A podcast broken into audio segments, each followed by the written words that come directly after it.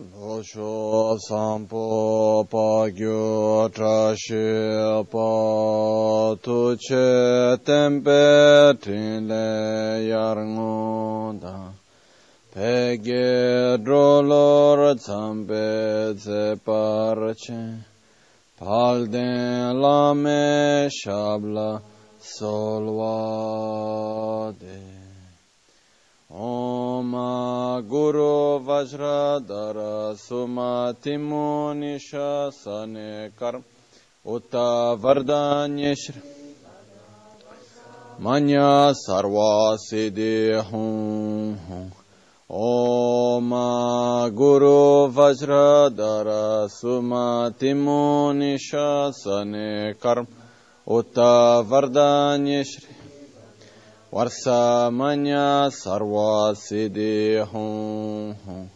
Om Guru Vajradhara Sumati Munisha Sane Karm Uta Vardanya Shri Varsamanya Sarva Siddhi Hum Hum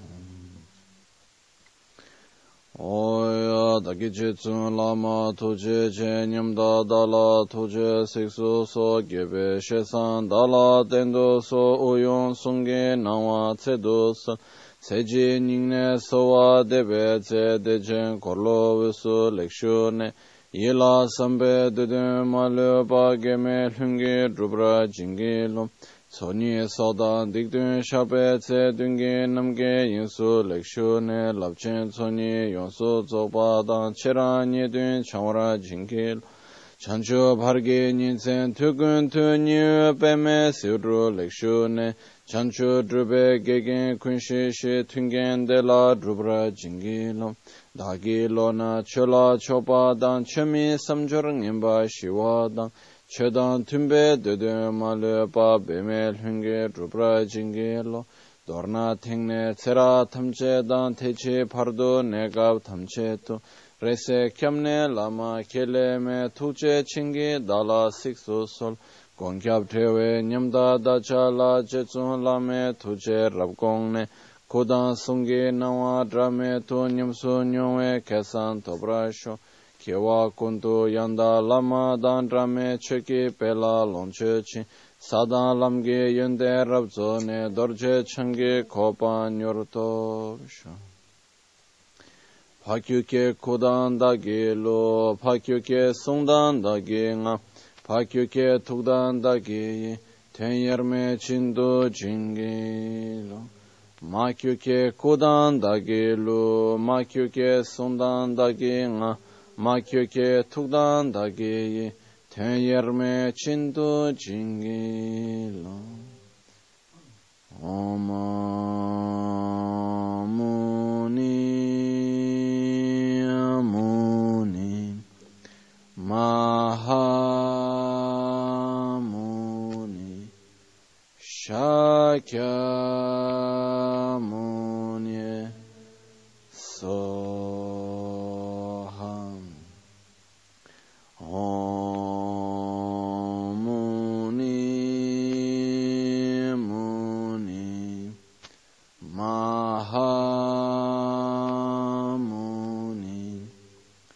Shankya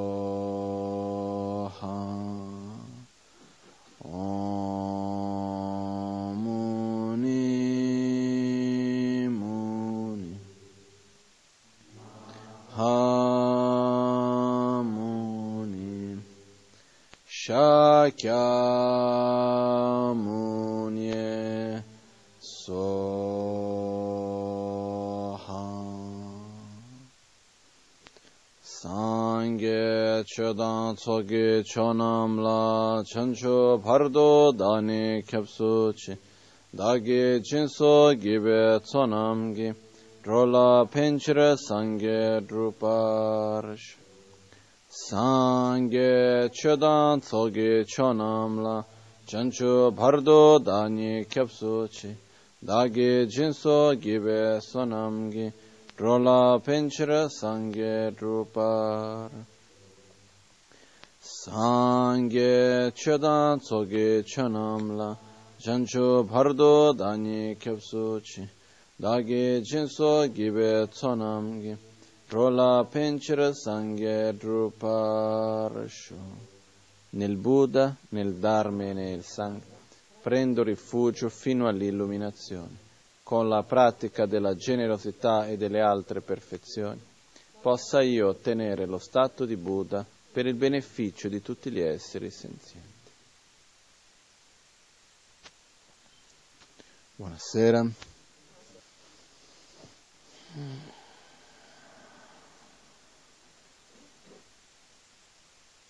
Stavo ricordando di un verso che dice qualcosa come qualunque gioia e qualunque sofferenza c'è in questo mondo, nasce dalla mente, perciò i saggi conoscono la mente.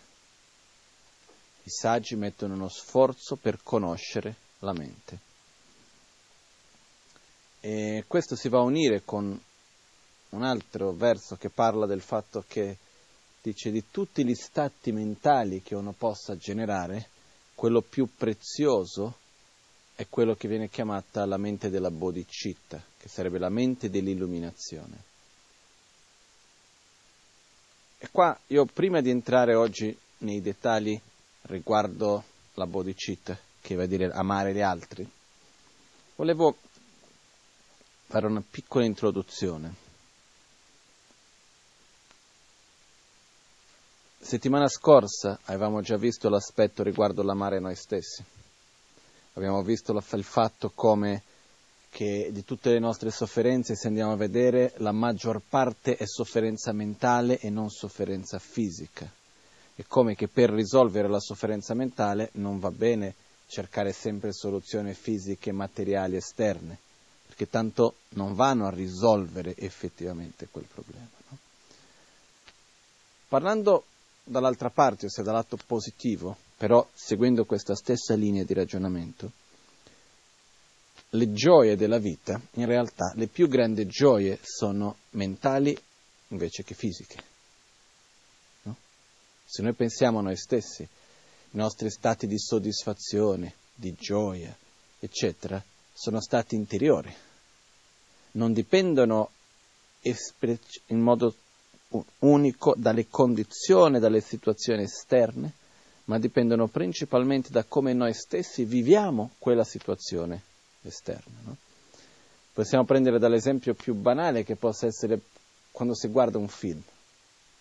Non so se vi siete mai accorti di vedere lo stesso film in due momenti molto diversi della propria vita e sembra di guardare due film diversi. No? La cosa che è bella di questo esempio è perché le scene sono le stesse, gli attori hanno fatto le stesse cose, i dialoghi sono gli stessi, è lo stesso identico film. Perché che è diverso? Perché io sono diverso. No? Mi ricordo un amico un periodo che diceva sono troppo sensibile in questo momento, anche quando guardo il topolino mi metto a piangere. No, no, dire, non era di tristezza, ma si emozionava. Era, quindi questo fa vedere come che alla fine comunque qualunque cosa vediamo riflette noi stessi. No? Perciò se i miei sentimenti dovessero effettivamente dipendere dalla situazione che io vivo intorno a me, quella stessa situazione doveva, dovrebbe farmi vivere gli stessi sentimenti, le stesse sensazioni sempre, cosa che assolutamente non avviene. Quindi questo cosa ci fa vedere innanzitutto? Che anche le sensazioni di gioia, di piacere, quante volte che una stessa cosa che prima ci dava piacere, poi non ci dà più lo stesso piacere, che prima non ci dava piacere, poi invece ci dà piacere, con un cambiamento di che cosa? Nella mente. Non è che ci vuole molto, eh?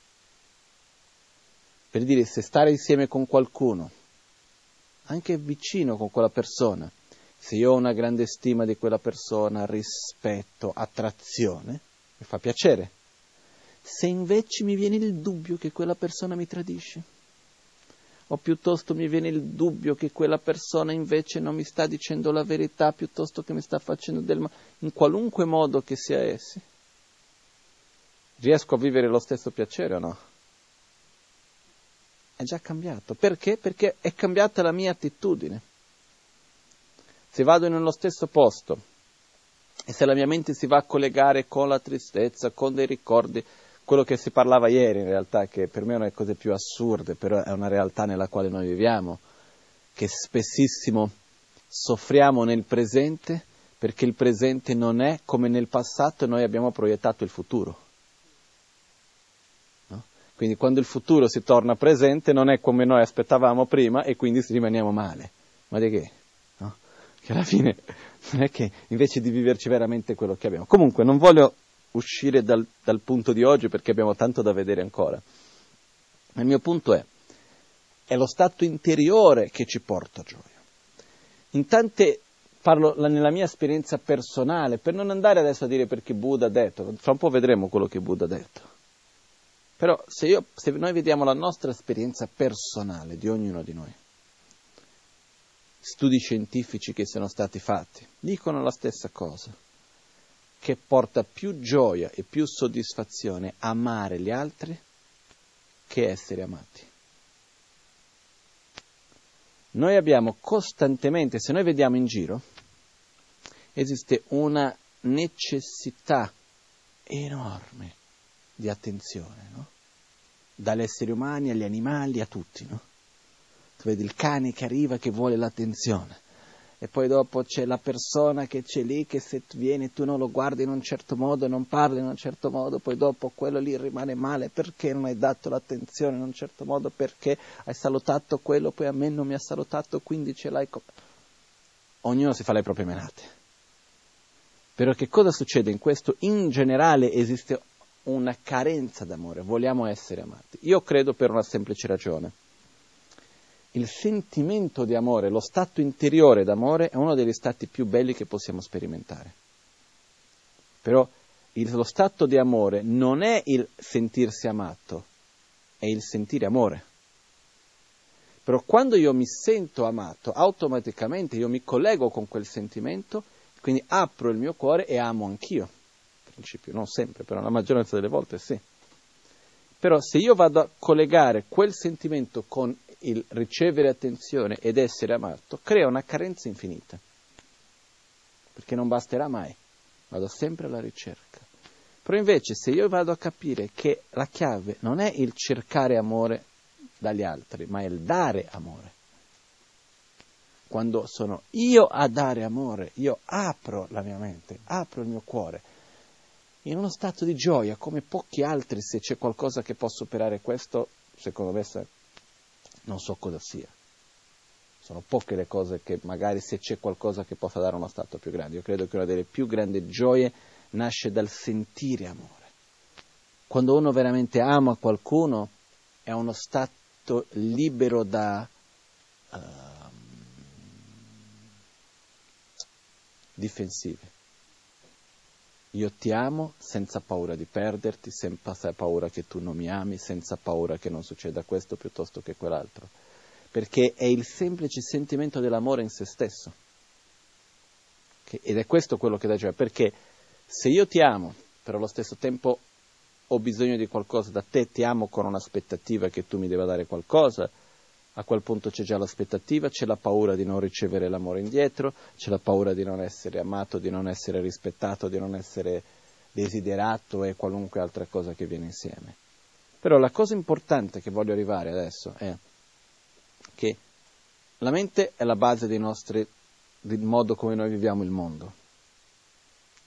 Noi costantemente cerchiamo soluzioni fuori che sono delle grosse illusioni perché fin quando non avviene un cambiamento dentro di noi, cambia una situazione di qua, cambia un'altra di là e piano piano sembra che le cose cambiano, però in realtà cambia poco. Mentre invece quello che succede è quando c'è un cambiamento interno, vero, automaticamente le cose intorno a noi si trasformano. Di tutti gli stati mentali, a me non mi piace mai dire una cosa in modo categorico, è questo, però quello che per me mi sembra di quello di più gioia, è l'amore in se stesso. In tutte le sue manifestazioni, la generosità è una manifestazione dell'amore, per esempio, che è una, uno stato di grande gioia. Quindi se quello che noi vogliamo è essere felici, cosa dobbiamo sviluppare? Amore. Okay? Però deve essere sincero. Ed è qua che arriva come sviluppare la bodhicitta. Perciò, torniamo al testo di Lamazon K, nel quale ci parla, come dicevamo, abbiamo visto la settimana scorsa, proprio i tre principali aspetti del sentiero, che sono effettivamente la base. C'è qualcuno che non ha il testo? Ok, si può distribuire.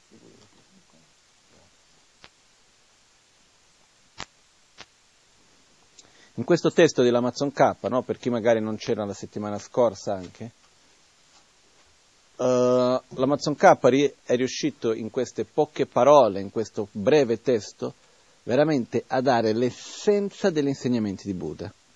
E se noi prendiamo qualunque testo, qualunque insegnamento di Buddha e così via, si riassume in tre cose, tre realizzazioni.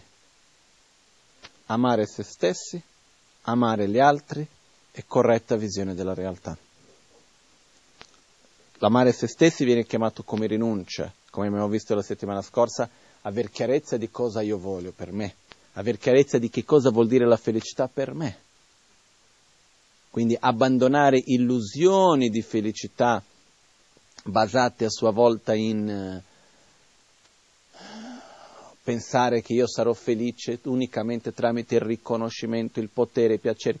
Poi ricordiamo una cosa, non c'è assolutamente nulla di sbagliato o di male nei piaceri sensoriali, nel riconoscimento, nell'immagine, nei, nel, nei beni materiali, non c'è nulla di male in tutto ciò.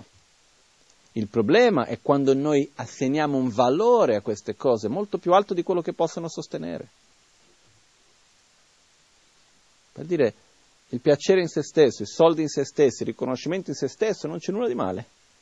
Dipende dal modo come viene usato. Addirittura il bodhisattva, quando ha un'attitudine veramente di amore e compassione verso gli altri, quindi è già passato per il processo di sviluppo della rinuncia e perciò di amare se stesso in un modo vero e quindi verso il riconoscimento e il potere, queste cose ormai li vede come una cosa infantile, non ha più attaccamento verso queste cose nei voti dei bodhisattva c'è detto, un bodhisattva, se dovesse trovarsi in una situazione nella quale può avere potere, ricchezza, non può, non deve abbandonare questo per il proprio piacere personale.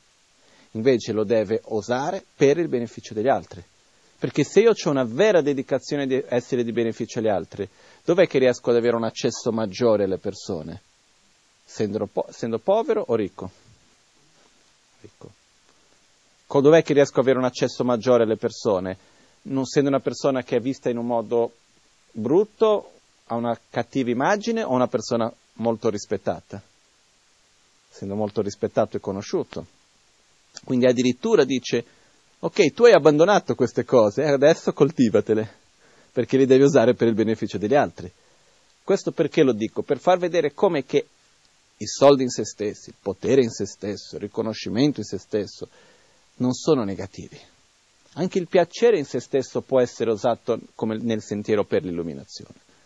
Non è che il piacere in se stesso sia una cosa negativa, brutta. Il problema è quando noi abbiamo una sorta di un attaccamento a un livello che noi assegniamo a questi oggetti, quindi piaceri, con riconoscimenti, oggetti materiali, un potere che loro stessi non hanno che è quello di farci felici e di darci una soddisfazione costante.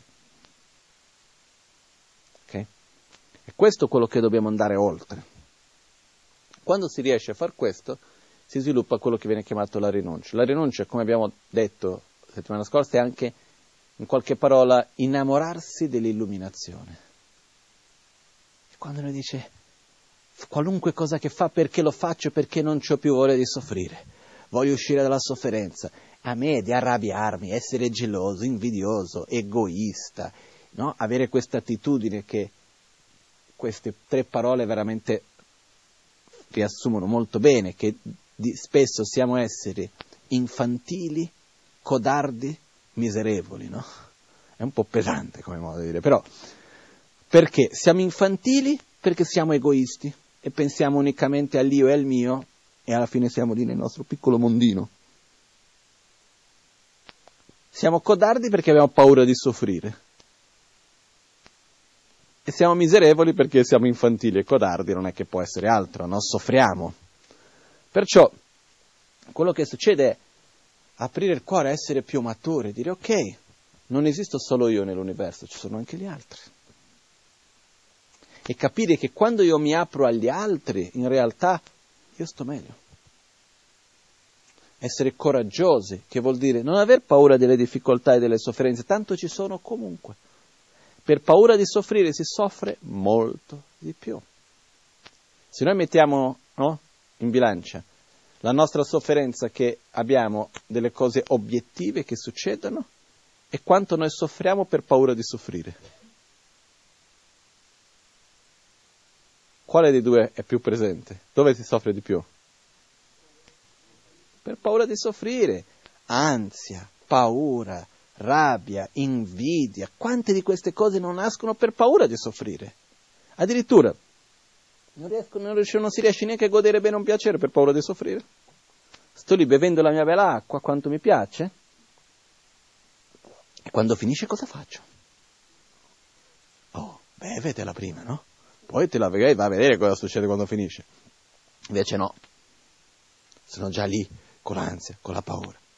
Adesso concludo questo punto, poi riprendiamo il testo con una cosa che a me ha fatto, è una parentesi veloce, però è un'immagine che mi è piaciuta troppo.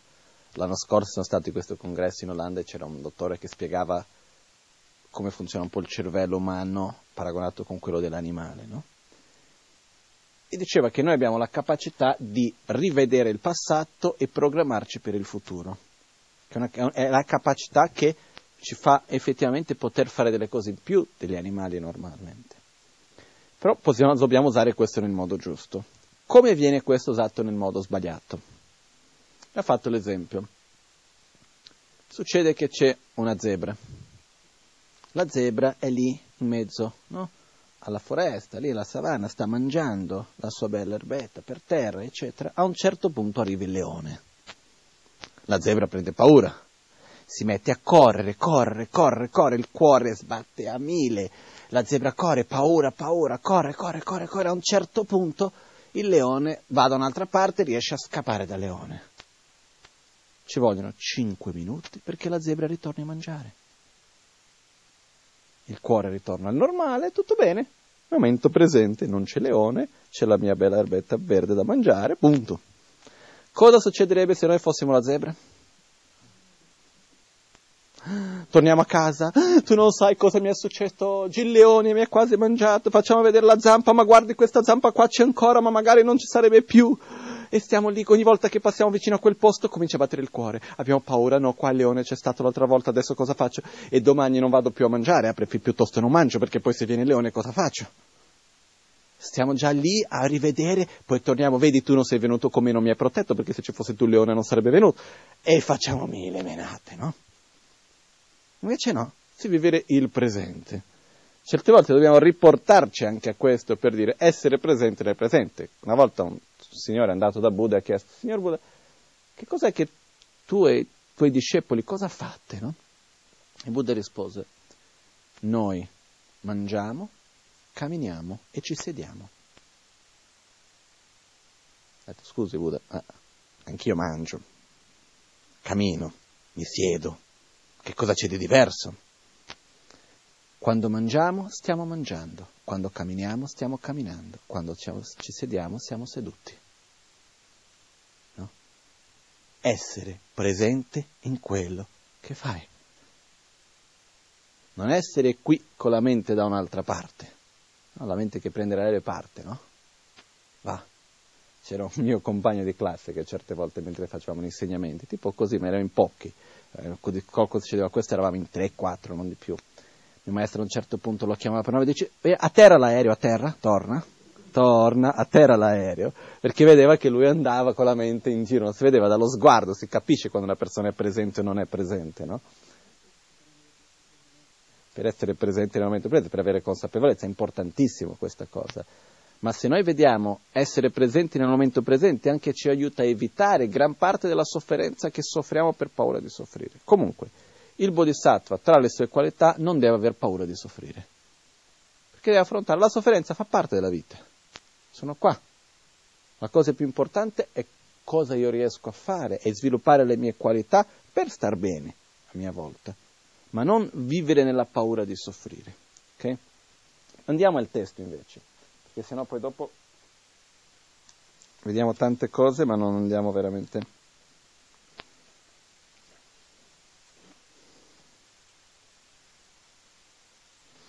Pagina 13. ngechun theya namda semke ki simpa mena lame janchub ki phunso dewe gyuru mi gyurwe lode namgi janchu semcho ke shukra chuo shi yungi ker doga legi chingwa thambodam dagzin cha ki drawe buksu chu mari mumpe magchin kuine tip mume sibar keshin kewaru dunge sumgi gyunche mebanar ah, dunge sumgi gyunche mebanar dunga sumgi gyunje mebar nar negab dinra gyurwe manam ki nganzu samne semjo kiebar zu. Tuttavia, se questa rinuncia, questo amore a se stessi, che ricordiamoci, rinunciare vuol dire rinunciare alla sofferenza e alle cause della sofferenza, non viene unita alla generazione di una completa aspirazione alla più alta illuminazione, non diverrà causa della meravigliosa beatitudine dell'insuperabile Bodhi. Perciò il saggio dovrebbe generare la suprema Bodhicitta. Bodhi vuol dire illuminazione, citta vuol dire mente. Che cos'è mente dell'illuminazione? La mente che aspira all'illuminazione. La bodhicitta ha due livelli, quello prima di raggiungere l'illuminazione e quello dopo. Quello dopo è la mente che possiede questo stato, quello prima è la mente che aspira questo stato, che si direziona a questo stato. Che cosa vuol dire l'illuminazione? E qua abbiamo un problema di traduzione perché nelle lingue sanscrito nel tibetano la parola chanchup, così come la parola Buddha, sanghe, vogliono dire qualcosa di un po' diverso, nel senso che sanghe e chanchup nella sua etimologia vuol dire la stessa cosa, vuol dire marikpa tamchele sawa yonten tamche gheva. Sang vuol dire eliminare, ghe vuol dire sviluppare. Sanghe insieme vuol dire Buddha. Non è che posso dire, solo che se vado a tradurre non posso dire prendo rifugio nello, nello, nello elimina e sviluppa. Ah, perché elimina e sviluppa Shakyamuni non funziona. Perché cosa vuol dire Buddha? Cosa vuol dire? Che è lo stesso significato di illuminazione in realtà. Buddha è colui che raggiunge l'illuminazione. Vuol dire colui che ha eliminato completamente tutti i veleni mentali, le cause della sofferenza e ha sviluppato al massimo del potenziale le proprie qualità. Questo è il significato di illuminazione. Eliminare completamente le proprie veleni mentali, cause di sofferenza, tali quali ignoranza, rabbia, invidia, gelosia, arroganza, egoismo, eccetera, eccetera, e sviluppare al massimo, proprie, al massimo del potenziale amore, compassione, generosità, umiltà, saggezza e così via. Quindi questo vuol dire la parola Buddha. È chiaro che diventa difficile per noi che non c'è una parola, almeno che io sappia in italiano, per esempio, che vuol dire eliminare completamente le negatività e sviluppare le qualità al loro massimo potenziale. No? Quindi questa è la parola che vuol dire Buddha. Questa è la parola che anche l'illuminazione fa riferimento esattamente a questo. Quindi allo stesso tempo è difficile creare una nuova parola in italiano o invece di creare una parola usare il termine possa io invece di dire raggiungere l'illuminazione, possa io eliminare tutte le negatività completamente e sviluppare le qualità al loro massimo potenziale ogni volta. È troppo lungo, no? non, non ci sta. Quindi alla fine sono usate parole che sono adattate, però è importante spiegare il, suo, il loro significato perché spesso da sole non riescono a trasmettere. Okay? Quindi quando parliamo di illuminazione vuol dire questo concetto, eliminare completamente rabbia, gelosia, invidia, arroganza, ignoranza in fondo e sviluppare generosità, umiltà, saggezza, stabilità, equilibrio, coraggio, eccetera, eccetera. Okay? Con questo quello che succede è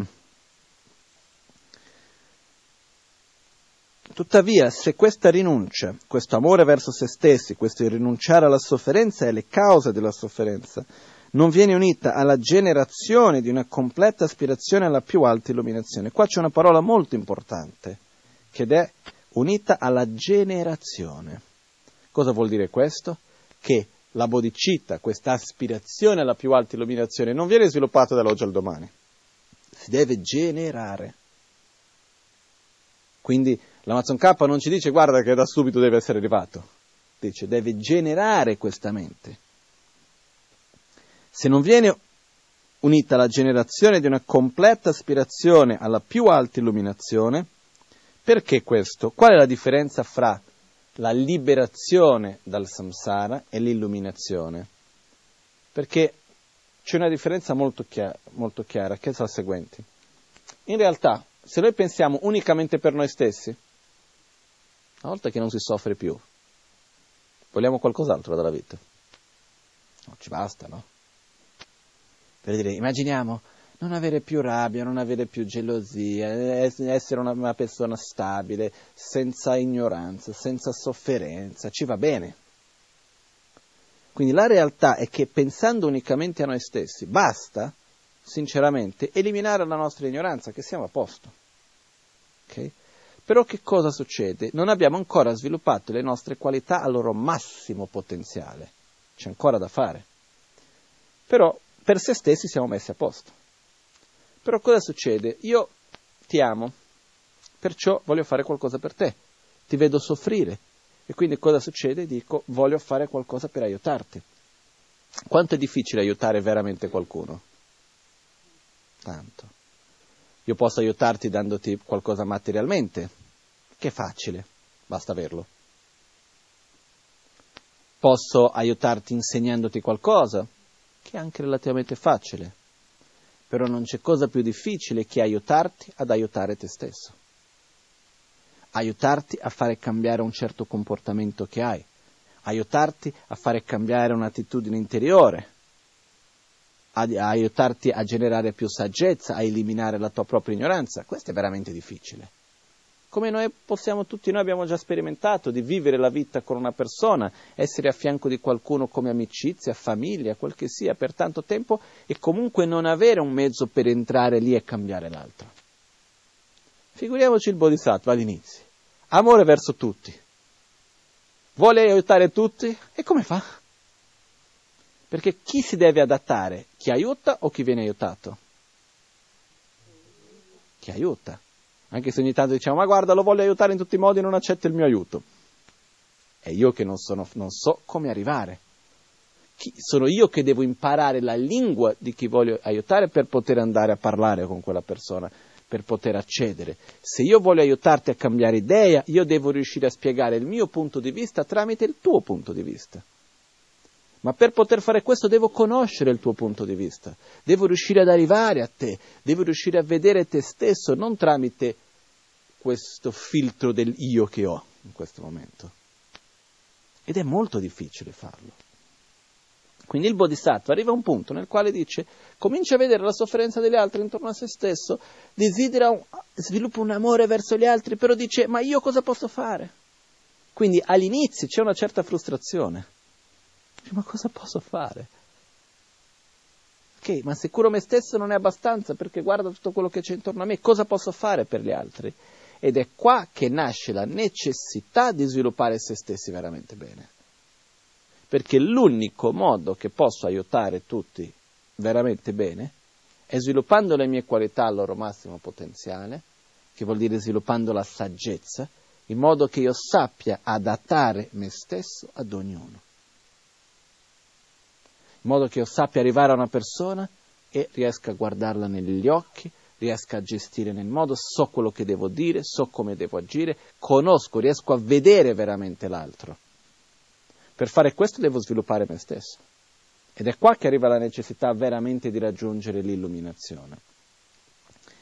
Però senza questo non diverrà causa della meravigliosa beatitudine dell'insuperabile Bodhi. E qua entra un fatto che questo, io posso anche uscire dalla sofferenza, però mai e mai riuscirò ad avere uno stato di gioia così grande come qualcuno che ha un grande amore verso tutti gli esseri. Posso anche eliminare la mia ignoranza, senza sviluppare un grande amore verso gli altri. Rimarrò in uno stato un po' neutro, si dice. Uno non soffre, rimane un po' scollegato dal mondo. Io curo me stesso, non ho nessuna reazione negativa, prendo cura di me, non faccio del male, ma anche prendo cura di me stesso e si crea una sorta di neutralità. Non faccio né del male né tanto bene, curo me stesso. E si va a creare questo stato di indifferenza, in qualche modo uno stato di neutralità. E anche quando si esce da uno stato di sofferenza, si rimane in questo stato neutro. E si dice che è possibile rimanere in questo stato per un tempo indeterminato, di vite anche. Perciò, perché una volta che uno raggiunge questo stato, qual è lo stimolo che ho per cambiare?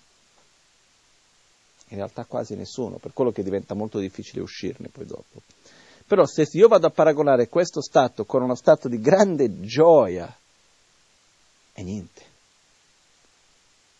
Quindi la gioia che viene dall'avere un amore incondizionato verso tutti è qualcosa che è imparagonabile. È come nella vita. Mi è venuto in mente l'altro giorno quando parlavo di questo l'esempio di una fragola, no? Noi prendiamo le fragole che si comprano oggi al supermercato, che di fragola sembra solo la forma esterna e il nome che danno, perché il gusto sa di acqua. Ok? Sono enormi, no? Quelle fragoloni enormi che guardi già fa un po' paura, poi pensi di mangiare una fragola, solo perché hai visto la fragola che stai pensando di mangiare una fragola, perché veramente se, non, se, se tu non vedi assolutamente e la metti in bocca, buh, che cos'è? Non si è capito bene. Una persona è sempre abituata a mangiare questa fragola qua. Un certo giorno va in montagna da qualche parte e trova la fragola selvatica. Quella che è nata nel posto spontaneamente, che ha un gusto che è meraviglioso. Una volta che uno è riuscito a mangiare quella fragola e vede l'altra, riesce a tornare indietro? No. Quando si riesce a sentire la gioia, il piacere di amare incondizionalmente, uno non torna più indietro. I propri piaceri personali diventano vuoti. Non che uno debba eliminarli, però sì, posso avere un qualcosa che mi piace, mi fa piacere, mi rilassa, vabbè, però non mi dà quella soddisfazione, non mi dà quella carica, non mi dà quella gioia che mi dà quando faccio qualcosa, quando per gli altri e quando, anche se gli altri vuol dire una persona, un essere in quel momento. Ma farlo con un amore incondizionato, questo veramente è imparagonabile. Per questo che se noi prendiamo, no? Amare è in qualche modo si crea una dipendenza, perché è troppo buono, è troppo bello. Se noi prendiamo persone che sono degli esempi di questo, magari una di queste che nella nostra cultura è più conosciuta che è stata Madre Teresa, no? Io sono sicuro che se si andassimo a Madre Teresa, io l'ho conosciuta nel 95 in India, sono sicuro che se noi andassimo a lei e chiedessimo a Madre Teresa chi è che ha ricevuto più benefici in questi anni, tu o quelli che tu hai aiutato? Sono sicuro che lei direbbe io, che io sono in debito con tutti quelli che ho aiutato, perché ho ricevuto molto di più. Perché la gioia che porta poter fare qualcosa con amore è imparagonabile con qualunque altra. Per quello che qua l'Amazon K dice, tuttavia se questa rinuncia non viene unita alla generazione di una completa aspirazione alla più alta illuminazione, che vuol dire un voler sviluppare le proprie qualità per il beneficio degli altri con una sensazione veramente di amore verso gli altri, non diverrà causa della meravigliosa beatitudine dell'insuperabile Bodhi. Bodhi vuol dire questo stato dell'illuminazione. Perciò il saggio dovrebbe generare la suprema bodhicitta. Il saggio dovrebbe generare questo stato che desidera sviluppare se stesso per essere di beneficio agli altri. Okay? Quindi, la ragione per la quale dobbiamo sviluppare la bodhicitta è varia, ci sono tantissime ragioni per la quale si dovrebbe sviluppare la bodhicitta. Una di queste ragioni è egoisticamente parlando? Sì, dobbiamo essere, visto che in qualche modo siamo egoisti, no? perché alla fine dei conti gira e rigira l'io è al centro, se non sempre, spesso e volentieri. Okay? Se vogliamo essere veramente egoisti bene, curare noi stessi, curare il proprio interesse, proteggere il proprio interesse veramente bene, cosa dobbiamo fare? Diventare altruisti, curare gli altri, perché è il modo nel quale alla fine noi stessi stiamo meglio. Se noi andiamo veramente a vedere che non è il, um, il tema di oggi, perciò non entro in dettagli, ma se noi andiamo a vedere il come l'egoismo ci fa male, è una roba che è incredibile con l'egoismo ci vengono le paranoie, le paure, l'invidia, eh, non siamo, l'insoddisfazione, non siamo mai soddisfatti, non è mai abbastanza, vediamo tutti quelli che vanno contro di noi, quelli che sono a favore non fanno mai abbastanza quello che è il giusto. Siamo sempre la vittima, sempre contro, in protezione di... È stancante essere egoista, è veramente stancante. Perciò, vedendo i difetti dell'egoismo, sviluppare la bodhicitta, che è l'opposto, è un'attitudine nella quale uno va a uguagliare e scambiare se stessi con gli altri, aprire il proprio cuore agli altri, cosa succede a quel punto? Uno sta bene. Quindi in realtà, in ultima analisi, no? il segreto, che anche Shantideva parla di questo come il segreto della bodhicitta, è che alla fine tu fai per gli altri, ma chi sta bene veramente sei te stesso che gira rigira chi riceve il più grande beneficio nell'amare gli altri è chi ama. Anche gli altri ricevono dei benefici, però è chi ama che riceve un beneficio maggiore. Okay? Perciò voler sviluppare una mente che ama gli altri vuol dire innanzitutto eliminare tante delle menate che noi stessi ci facciamo e tanti dei problemi per soffrire, eccetera, eccetera. È un po' come davanti a una persona che noi amiamo molto, okay? E siamo vicini con una persona che noi amiamo veramente tantissimo, e si deve scegliere qualcosa. A cosa diamo priorità? A quello che a me mi piace o a quello che piace l'altro? Quello che piace l'altro. Anche se a me non mi piace, ma se l'altro è contento, sono contento? Sì. Immagina se mi piace tutti nello stesso modo. Non ho più problemi di un certo genere, di sicuro perché cerco di fare gli altri felici perché mi farà me stesso felice. Non è mettere me stesso da parte, perché quando faccio per l'altro sto facendo anche per me, anch'io sto bene in questo. Ok? Però in questo testo ci sono due modi di sviluppare questo pensiero, partendo dall'amore e dalla compassione. Okay? Sono due facce della stessa medaglia. L'amore è desiderare la felicità. Quindi la stessa felicità che desidero per me. Per esempio, quando io penso alla felicità, a me immagino uno stato di equilibrio interiore, star bene con se stessi e con gli altri indipendentemente dalle condizioni esterne nelle quali noi ci troviamo. Per me è quello che io desidero. Quindi se amo qualcuno è quello che desidero per quella persona. Se per me la felicità volesse dire avere tanti soldi, e vivere in una bellissima casa con tanti piaceri, essere molto riconosciuto, eccetera, e io ti amo, cosa voglio per te? Lo stesso. No? Perciò io ho già visto, parentesi, ho già visto tante volte conflitti tra genitori e figli, mariti e mogli e tante altre forme nel quale si amavano, però avevano concetti di felicità diversi. Mi ricordo un caso in particolare nel quale era un padre con un figlio. Il padre si voleva suicidare perché il figlio non riconosceva il suo amore. Il figlio vedeva che il padre non lo amava. Era una storia abbastanza pesante. Il padre era uno che aveva studiato molto, lavorato tantissimo, uh, avevo avuto anche delle cariche politiche molto importanti in Brasile, è uno che è riuscito a fare tanto nella vita, a guadagnare tanti soldi, eccetera, eccetera. E per lui felicità voleva dire saper essere, stare in piedi nelle proprie gambe, battagliare per ottenere quello che vuoi nella vita, avere un obiettivo, eccetera, eccetera. Per il figlio, cosa voleva dire felicità? Vivere bene con i soldi del padre, punto. Ok? Cosa succedeva? Il padre ovviamente non dava i soldi al figlio perché diceva devi andare a lavorare, devi farti la tua carriera, devi fare quello che ho fatto io, insomma.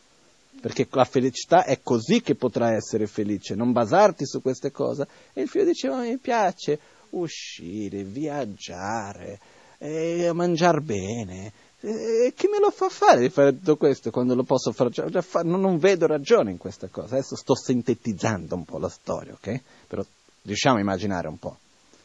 Però questo che cosa ha portato? Che avevano due concetti diversi di che cosa voleva dire, di come essere felice. Quindi il figlio diceva il mio padre non vuole che io sia felice. Perché per lui darmi quello che a me mi servirebbe per essere felice non vuol dire è, è nulla, è nulla per quello che lui ha. Il padre era lì malissimo che dice mio figlio non riconosce l'amore che ho per lui e di qua e di là, addirittura si voleva togliere la vita per questa storia.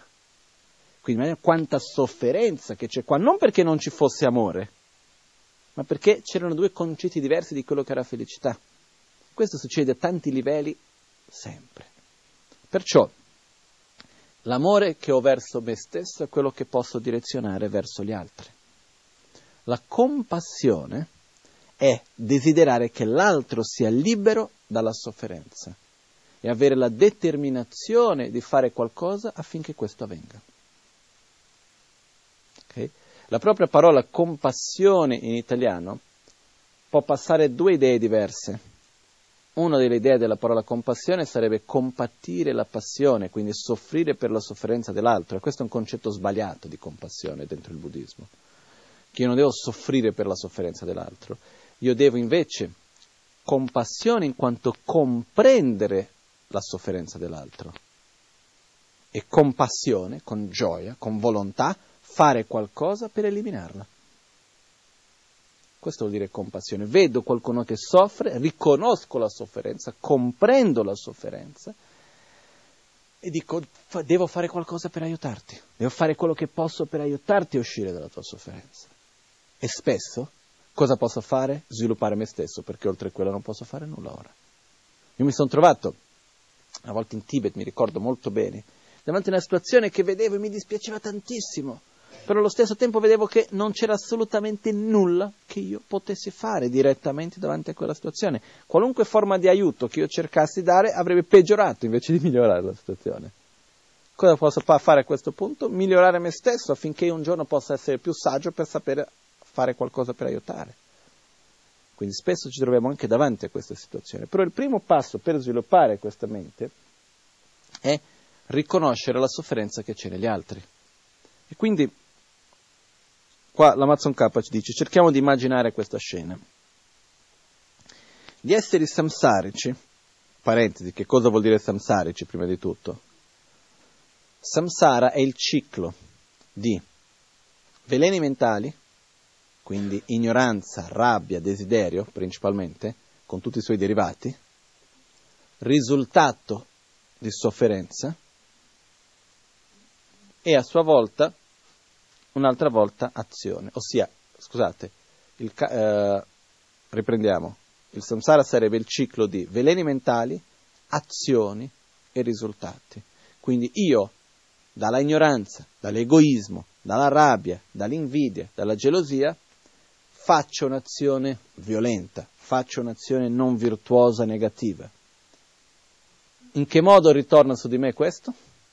In una forma di sofferenza è come una pala attaccata in alto che do un pugno perché non mi piace per qualche ragione, è attaccata a un filo, un certo giorno ritorna su di me. Quando quella pala viene mi prende da dietro. Cosa dico alla pala? Eccoci la palla che avevo picchiato? No, dico pala bastarda da dove sei venuta, viene qua che ci do un altro pugno, no? Quindi alla sofferenza si reagisce con altri veleni mentali. E quindi si crea questo costante ciclo. Il samsara non è un luogo, non è un mondo, è un ciclo interiore. Io posso essere qua come possiamo essere chiunque di noi ed essere fuori dal samsara. Essere fuori da questo ciclo interno di veleni mentali, azioni negative, sofferenza e quindi uno entra in questo giro costante. Per capire bene il samsara si devono guardare i dodici anelli dell'interdipendenza, che però non è il momento adesso. Sarebbe se avessimo molto più tempo, però in un'altra occasione possiamo vederlo. Comunque, gli esseri samsarici, coloro che sono in questo ciclo di veleni mentali, azione, sofferenza e così via, vengono trascinati dalla corrente dei quattro potenti fiumi. Prima di capire il significato, cerchiamo di immaginare questa scena. Questi esseri che vengono trascinati dalla corrente dei quattro potenti fiumi sono legati con le strette catene del karma, difficili da eliminare, sono entrati nella gabbia di ferro dell'attaccamento al sé, sono completamente oscurati dalle fitte tenebre dell'ignoranza. Nascono nell'esistenza senza limiti e nelle, e nelle loro nascite vengono incessantemente torturati dalle tre sofferenze, riflettendo in tal modo che riflettendo in tal modo circa la condizione delle madri che si trovano in tale stato, genera la suprema intenzione altruistica di divenire un risvegliato. Gli esseri samsarici vengono trascinati dalla corrente dei quattro potenti fiumi. Nella vita siamo trascinati esistono i quattro fiumi, i quattro fiumi della causa e i quattro fiumi del risultato. I quattro fiumi della causa, se mi ricordo bene, sono desiderio, rabbia, il potere del karma, del risultato delle nostre proprie azioni e le visioni erronee. Okay? La visione erronea è la forma di ignoranza, è vedere per dire credere che qualunque cosa che io faccio non ci sarà un risultato dopo, credere che non c'è continuità di vita in vita. Ci sono tante forme di visione erronee, è pieno, basta guardare intorno, perché quando una persona va lì e effettivamente cerca di fregare l'altro, di rubare, eccetera, crede che quello è per il proprio beneficio o no? Sì, quella è una visione erronea. Però siamo Immaginiamo questi quattro fiumi che si uniscono, no? E un essere, uno si trova lì in mezzo, viene trascinato da questo. Trascinato da che cosa? Dal desiderio, dall'avversione, dalle visioni erronee e dalla forza delle nostre proprie azioni. Siamo condizionati in ogni istante da tutto quello che abbiamo fatto prima. Una volta, mi ricordo, ero ragazzino, avevo 13, 14, 15 anni, qualcosa del genere, sono andato a parlare con un amico dei miei genitori che era un astrologo, l'astrologo di famiglia che c'è in Brasile, un personaggio. Uh, magari un giorno racconto qualche storia sua molto bella. Comunque, andato da lui, che era il professor Zefferino, e lui mi disse questa cosa, lui fa la, forme di astrologia, segue l'induismo, c'è la visione più all'interno dell'induismo, e lui mi disse questa cosa, dice gli esseri, prima di cominciare a fare la lettura del mappa astrale, e se gli esseri sono come una capra, noi siamo come una capra attaccata in un, come si dice, no, non in un recinto, in una, come si dice, una, cerca si dice in portoghese, uno steccato. La libertà che hai è la stessa di una capra attaccata con una corda in uno steccato, 180 gradi. Perché cosa voleva dire con questo? Tu hai libertà di movimento, però non sei, l'essenza qual è? Possiamo muoverci, però non siamo liberi da tutte le cose che abbiamo fatto finora e da tutti i condizionamenti che ci siamo già generati. È come per dire, io vado a un negozio e dico voglio comprare questa macchina. Sono libero di comprarla? Sì, se ho i soldi ovviamente, no? Non posso dire dammi questa macchina, sì mi piace la Maserati. E dice, eh, ce l'hai 300.000 euro, che ne so io quanto costa. E uno dice, no, ma la voglio perché sono libero di comprare quel che voglio? Non funziona così. Quello che succede che cos'è? Io non posso fare qualcosa se non ho creato le cause per ottenerlo. Io sono condizionato a tutto quello che ho fatto finora. Ok? Questa è una realtà di tutti noi. È vero che siamo liberi, siamo liberi di scegliere in questo istante cosa dire, cosa pensare, in che modo agire. Però anche queste scelte, anche questa nostra libertà è condizionata dalle scelte che abbiamo preso nel passato, dalle esperienze che abbiamo vissuto, i luoghi che siamo stati, le persone, gli esseri che abbiamo visto. Siamo condizionati da tutto quello che ci è venuto nel passato e da quello che abbiamo. Come? e quelle che facciamo nel presente condizionano a sua volta quello che vedremo nel futuro. quello che stiamo facendo ora, le scelte che noi prendiamo. Quindi la libertà che noi abbiamo effettivamente è relativa, ok? Però è, esiste. Per dire, non è che c'è una libertà così. Siamo condizionati da tutto quello che abbiamo fatto e questo vuol dire sono legati con le strette catene del karma, difficili da eliminare. No? L'essere che si trova nel sansara, come noi.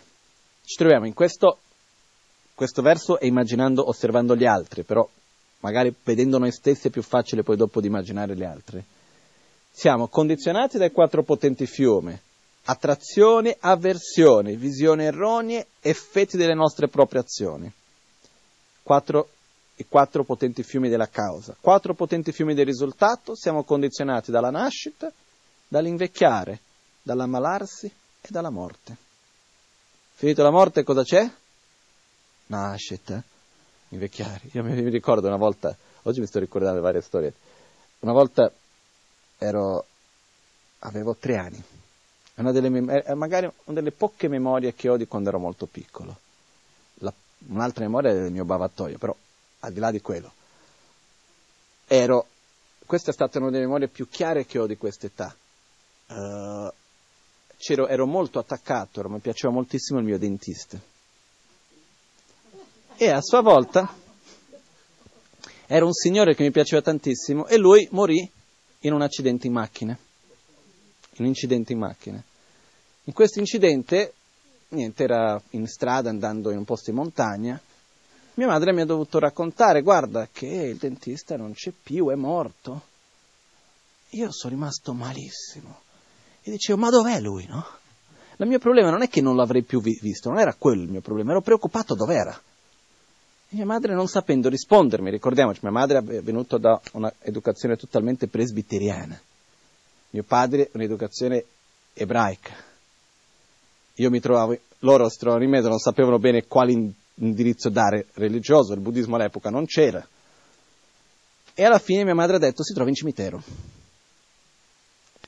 Mia madre, io ho detto voglio vederlo, voglio andare a trovare questo cimitero. Ha detto lui proprio non possiamo perché era in un'altra città, qualcosa però se vuoi andare al cimitero c'è mio nonno. Ho detto va bene. E andiamo al cimitero. E per me questa è, stata, è una delle memorie più chiare che ho. E io mi ricordo benissimo di arrivare in cimitero, mi è piaciuto il silenzio del cimitero, prima cosa. Poi mia madre si è messa a giocare con me in cimitero, a cercare le date di chi era morto vicino al giorno del mio compleanno, qualcosa si doveva fare, e siamo andati a giocare, mi piaceva tanto. E arrivate a un certo punto mi sono messo a discutere con lei, guardando, fare tutto un ragionamento davanti, mi ricordo bene anche il luogo, il tumulo di mio nonno che era fatto, non, è, non c'era di pietra, era, c'era la lapide dietro e poi davanti con il verde, no? con dei fiori intorno, così, di mio bisnonno in realtà. E vedendo quello, non capivo, a un certo punto faccio un discorso e dico, ok, questo vuol dire che oggi noi siamo qui a guardare il nono, domani noi saremo lì e il nono sarà qui a guardarci. No? Poi dopo siamo andati in macchina e quello che voglio dire è che a me una cosa che, questo ricordo molto chiaro che dicevo, Dio ci punisce. E mia madre diceva, ma come? Non è vero, Dio non punisce. Ho detto, sì, Dio ci punisce. No, sì, no, sì, no, sì. A un certo punto lei mi chiese, ok, dimmi come.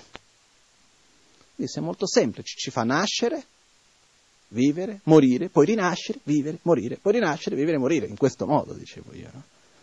Questo per me è una delle cose molto personali, questo per me è una delle impronte più forti che mi ricordo che dico, ok, se c'è qualcosa che essere là, buddista, un'impronta di questo, la reincarnazione è qualcosa che per me è sempre fatto una logica.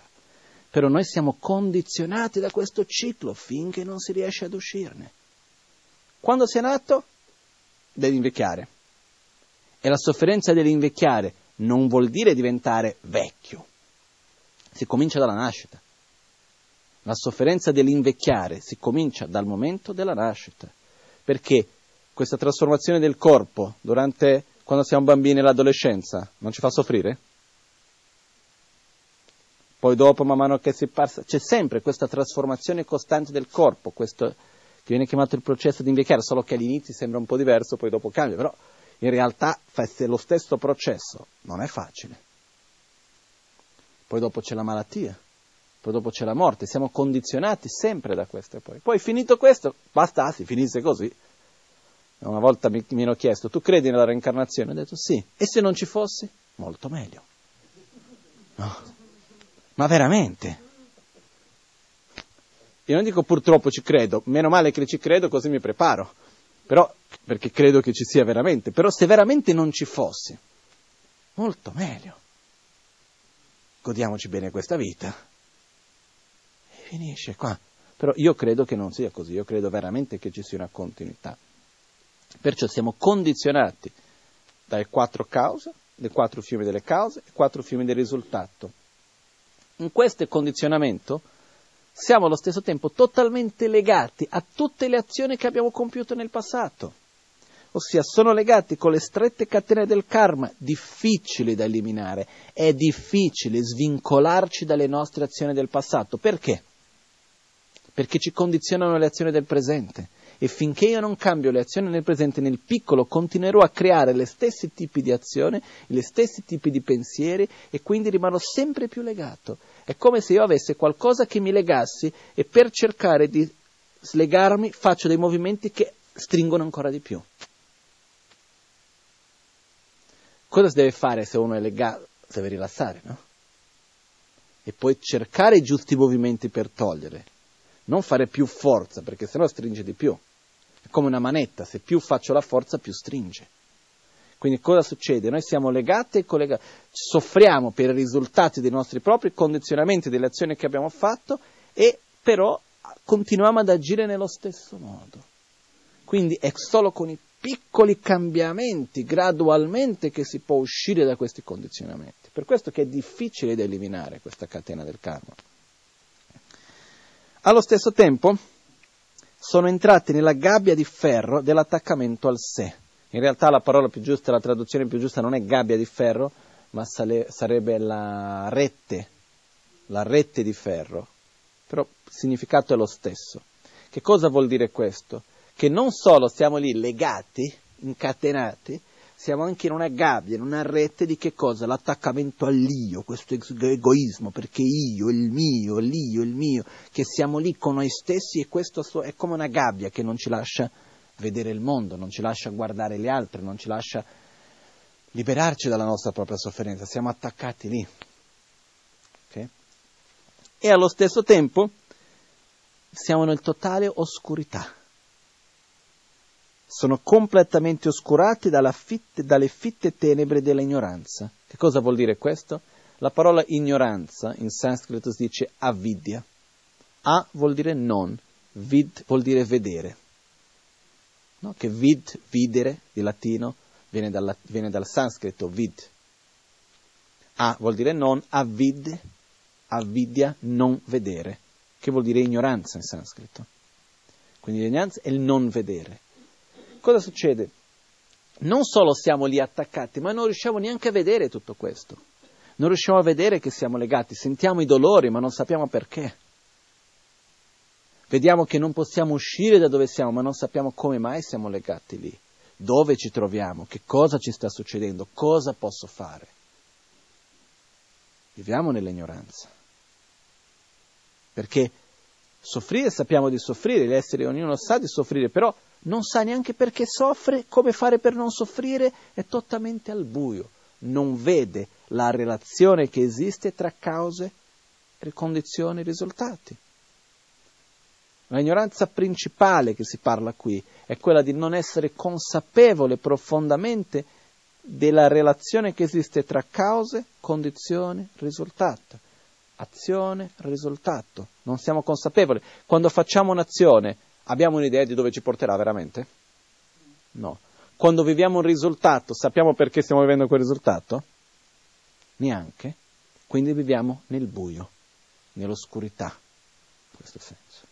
Quindi è il non avere questa consapevolezza che si parla ignoranza. Poi esiste un buio ancora più profondo, è quello che genera questo, che è l'ignoranza del non vedere l'interdipendenza più profonda che esiste tra tutti i fenomeni e tutti gli esseri non vedere l'interdipendenza che vedremo nella terza lezione, che è quella la relazione che esiste tra osservatore e oggetto di percezione, non capire che la realtà esterna esiste però non esiste indipendentemente di una realtà interna.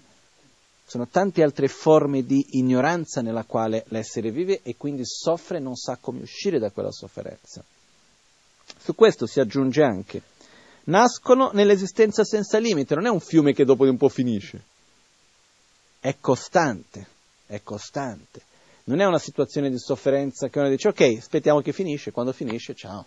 No, o io faccio qualcosa per uscirne o continuerò lì all'infinito. È un'esistenza che non ha limiti, non è una cosa che ah, un giorno finisce, no, non finisce. O sono io ad uscirne o continuerò sempre in questo stesso ciclo.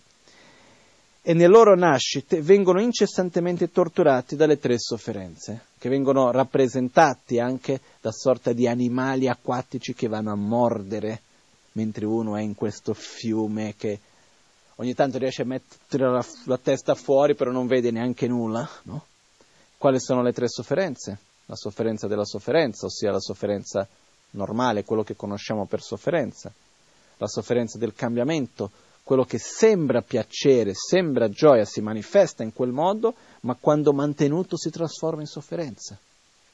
È la sofferenza che tutto permea, che è il, no, è il modo come noi stessi finiamo a inquinare ciò che vediamo, i luoghi che andiamo, le situazioni che viviamo con il nostro proprio attaccamento, la nostra propria ignoranza e così via. Quindi non c'è dove scappare. Quindi gli esseri vengono incessantemente torturati dalle tre sofferenze. Riflettendo in tal modo circa le condizioni delle madri, perché si parla delle madri? Perché qua partiamo da un principio in realtà, che è il seguente. Innanzitutto abbiamo avuto vite infinite. In ogni vita sono quattro tipi di nascite che uno può essere, può avere. Nascita dal ventre materno, la nascita nelle uova, la nascita del calore e la nascita miracolosa. Okay? La nascita miracolosa è quella che c'è nei reami dei dei e negli inferni. Gli altri tipi di nascita conosciamo. Okay? Quella del calore ci sono diversi, alcuni tipi di insetti o batteri e cose di questo genere. Comunque, quello che succede è che se abbiamo una nascita o nell'uovo o nel ventre materno, c'è una madre. Okay? La madre che è, è quella che ci aiuta, quella che ci cura, quella quando siamo nel momento più indifeso, totalmente ci cura, ci protegge con la propria vita. Che poi ci sono eccezioni. Però in gran parte è così. Quindi cosa succede? Succede che nella base della compassione è prima di tutto ricordare il modo, il quanto che la nostra madre sia generosa verso di noi, qual è la gratitudine che dobbiamo avere. Perché quando nessuno ci proteggeva, quando eravamo completamente indifesi, qualco... chi è che ci curava? c'era anche il nostro padre, però principalmente la madre che ha questo modo incondizionale di curare il proprio figlio. No? Che cosa succede in questo? Succede che se una persona mi aiuta oggi e un'altra persona mi ha aiutato vent'anni fa, la gratitudine che devo avere verso uno e verso l'altro è la stessa o è diversa? È la stessa, no? Quindi se una persona è mia madre in questa vita e un'altra è stata mia madre nella vita scorsa, la gratitudine deve essere la stessa.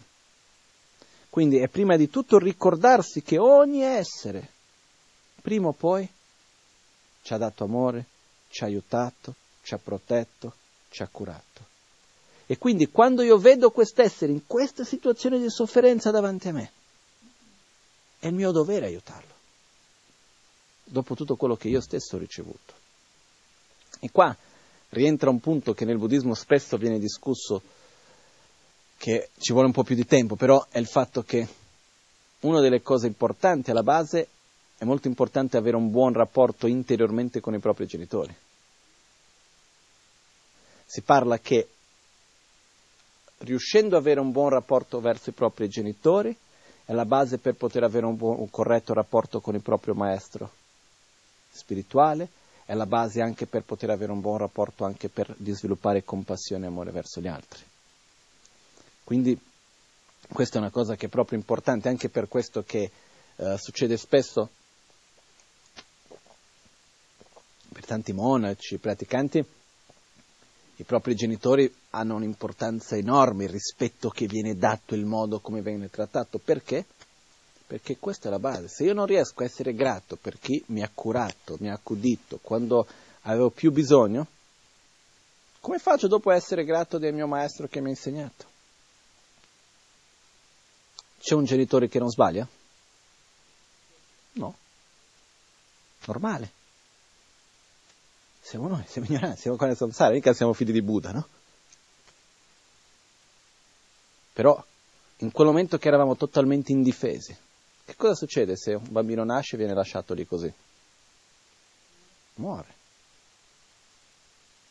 Muore, traumi enormi, si riesce a sopravvivere in qualche modo, eccetera, eccetera. Invece noi siamo qui perché qualcuno ci ha curato, qualcuno ci ha accudito. E dobbiamo essere grati di questo, dobbiamo avere gratitudine. E nello stesso modo questo avviene per ogni essere, per questo che viene chiamato gli esseri senzienti madri, vengono detti. Eh. Poi è chiaro che cosa succede? Abbiamo questa cosa chiamata immagine mentale, nella quale noi ci relazioniamo con gli altri tramite un'immagine che noi creiamo. Quindi mettiamo il concetto, creiamo in una società e tutto il resto che ci dà un'immagine di che cosa vuol dire una madre e ci aspettiamo che la nostra madre sia perfettamente in quella casellina lì.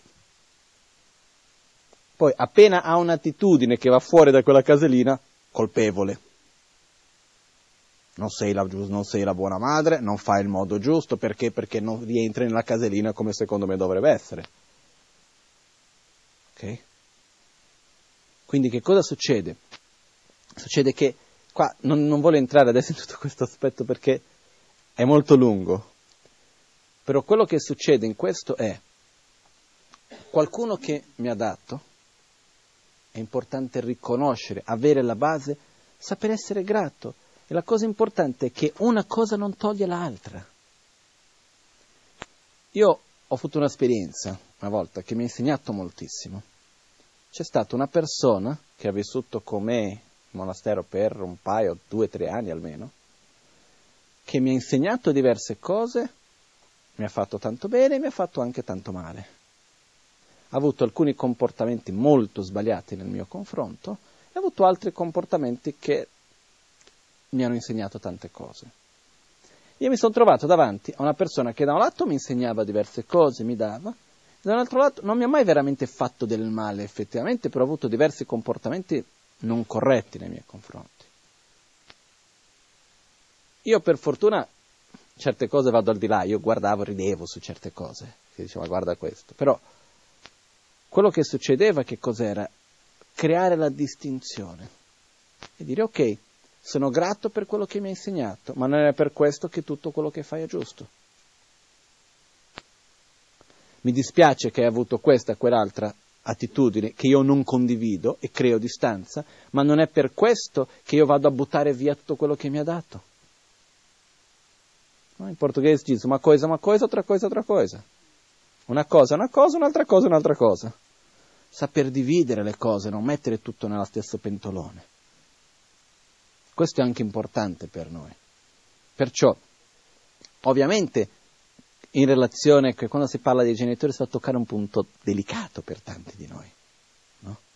Ovviamente, tanti dei nostri genitori hanno avuto delle attitudini che magari noi non condividiamo, che ci hanno ferito in tanti modi, di sicuro chi di più, chi di meno. Io quando penso ai miei dico ho scelto bene se ho scelto, perché veramente. Però quello che succede è, allo stesso tempo è importante avere chiarezza che queste attitudini non mi hanno perché?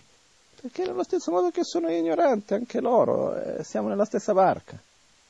Dall'altra parte mi ha fatto del bene e io devo essere grato per quello che mi ha dato. Quindi saper avere una cosa non toglie l'altra, devo far pace con una e riconoscere l'altra. È questo che è importante avere questi due aspetti. Però uno dei punti essenziali nel nostro cammino è sapere avere gratitudine. Tu mi hai dato, sono grato per te, sono riconoscente. Ed è per questo che qua parla riflettendo in tal, modo, in, in tal modo circa le condizioni delle madri che si trovano in tale stato, genera la suprema intenzione altruistica di divenire un risvegliato. Ossia, riflettendo circa la situazione di sofferenza, di difficoltà che esseri che ci hanno dato tanto si trovano in questo momento, cosa facciamo? Sviluppiamo la determinazione di ripagare indietro, nel senso di ridare, di aiutarli in questo momento che hanno bisogno. Se una persona che mi ha aiutato tanto si trova oggi in difficoltà, è mio dovere aiutarla, no? Questo è più che ovvio. Se noi guardiamo, è vero che viviamo in un mondo nel quale sempre di più è un po' folle come, conce- come modo di essere, però abbiamo questo concetto di individualismo un po' all'estremo ormai, no? Proprio ieri sera riflettevo su questo perché ieri notte c'era la televisione, guardavo un attimo, non stavo neanche vedendo nulla, c'era la televisione accesa, a un certo punto guardo e dico guarda com'è cambiato, no? Prima che ci fosse la tv anche l'intrattenimento era insieme io dovevo dipendere da qualcuno che c'era davanti. Adesso è tutto individuale. Non basta neanche più la tv, serve il punto nel quale ognuno c'è il proprio televisorino, la propria cosettina, ognuno vede quello che io voglio, quando voglio, come voglio. No? Si crea questa cosa costante. Però la realtà è che con questa attitudine ci siamo sempre più staccati, siamo sempre più soli, e crediamo, viviamo nell'illusione in un modo o in un altro di essere indipendente dagli altri. Ma chi c'è qua indipendente dagli altri? Non esiste un essere qui che non dipende dagli altri. Addirittura spesso si fa fatica ad accettare un favore per non voler dipendere da un altro per non voler sentirsi nel dovere di fare qualcosa per un altro. Se siamo costantemente nel dovere di fare qualcosa per un altro perché riceviamo in ogni istante. Ed è bello sentirsi nel dovere di fare qualcosa per un altro. È bello dire devo fare qualcosa per te perché tu mi hai dato, sono grato, vuol dire che io ho ricevuto. Che bello che ho ricevuto.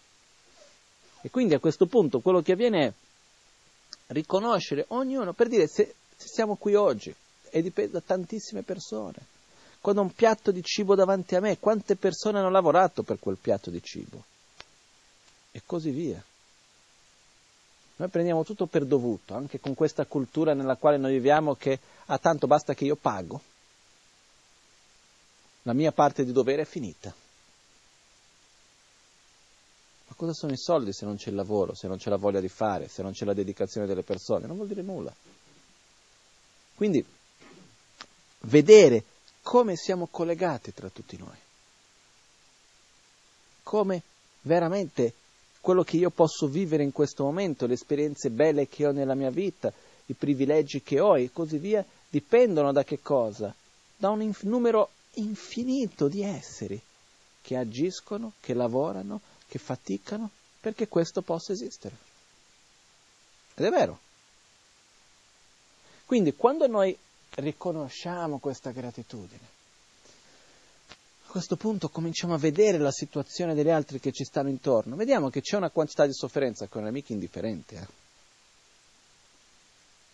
Perché una parte del mondo vive in uno stato di sofferenza fisica non indifferente, tramite fame, freddo, caldo, malattie e così via. C'è tutta un'altra parte del mondo che è in uno stato di sofferenza mentale, anche quella che non è indifferente. Basta vedere i numeri. La quantità di psicofarmaci che si vende è una roba che è spaventosa. Sempre, sempre, sempre di più. Ma domanda, andiamo verso i nostri noni. Chiediamo se i nostri nonni, quando erano ragazzini e così via, sentivano mai parlare di gente che aveva problemi di insonnia. Qualcuno magari, però estremamente raro. È normale che man mano che si diventa più anziani uno ha meno sonno. Però al di là di quello, gente giovane con problemi di insonnia, bambini che, che hanno problemi di insonnia, mai sentito parlare di questo? Invece nei giorni d'oggi comincia ad aumentare sempre questo. È il più usato, è la cosa più conosciuta, una cosa è folle. Questo ha diverse ragioni. Una è l'illusione che prendendo qualcosa smetto di soffrire, nella paura folle di soffrire allo stesso tempo. Ma questo che cosa ci fa vedere? Ci fa vedere che c'è qualcosa che non va nello stile di vita che facciamo, in tutto il resto. È, è, nel, è nel tutto che non va bene, è questo stile di vita che noi viviamo, questo individualismo eccessivo all'interno del quale noi stessi viviamo che genera tutto questo. Quindi sofferenza intorno a noi c'è in un modo spaventoso, se uno apre gli occhi per vedere. Veramente è qualcosa che rimane un po', uno rimane un po' come si può dire, quasi senza spazio, senza aria, si comincia veramente a pensare, a vedere i livelli di sofferenza. Poi ricordandoci che la sofferenza non, è, non si può giudicare. Uno soffre per una cosa che per me è niente, ma per lui è sofferenza quello. Perciò, e quando cominciamo a guardare in giro, no? Non è poca. Quindi, cosa succede? Cosa posso fare io? Perché se io comincio a vedere la sofferenza e vi ricordo una cosa, mettiamo tutti intorno a noi, vediamo la sofferenza di ognuno e a questo punto chiediamo che differenza c'è tra me e loro. Io soffro? Sì.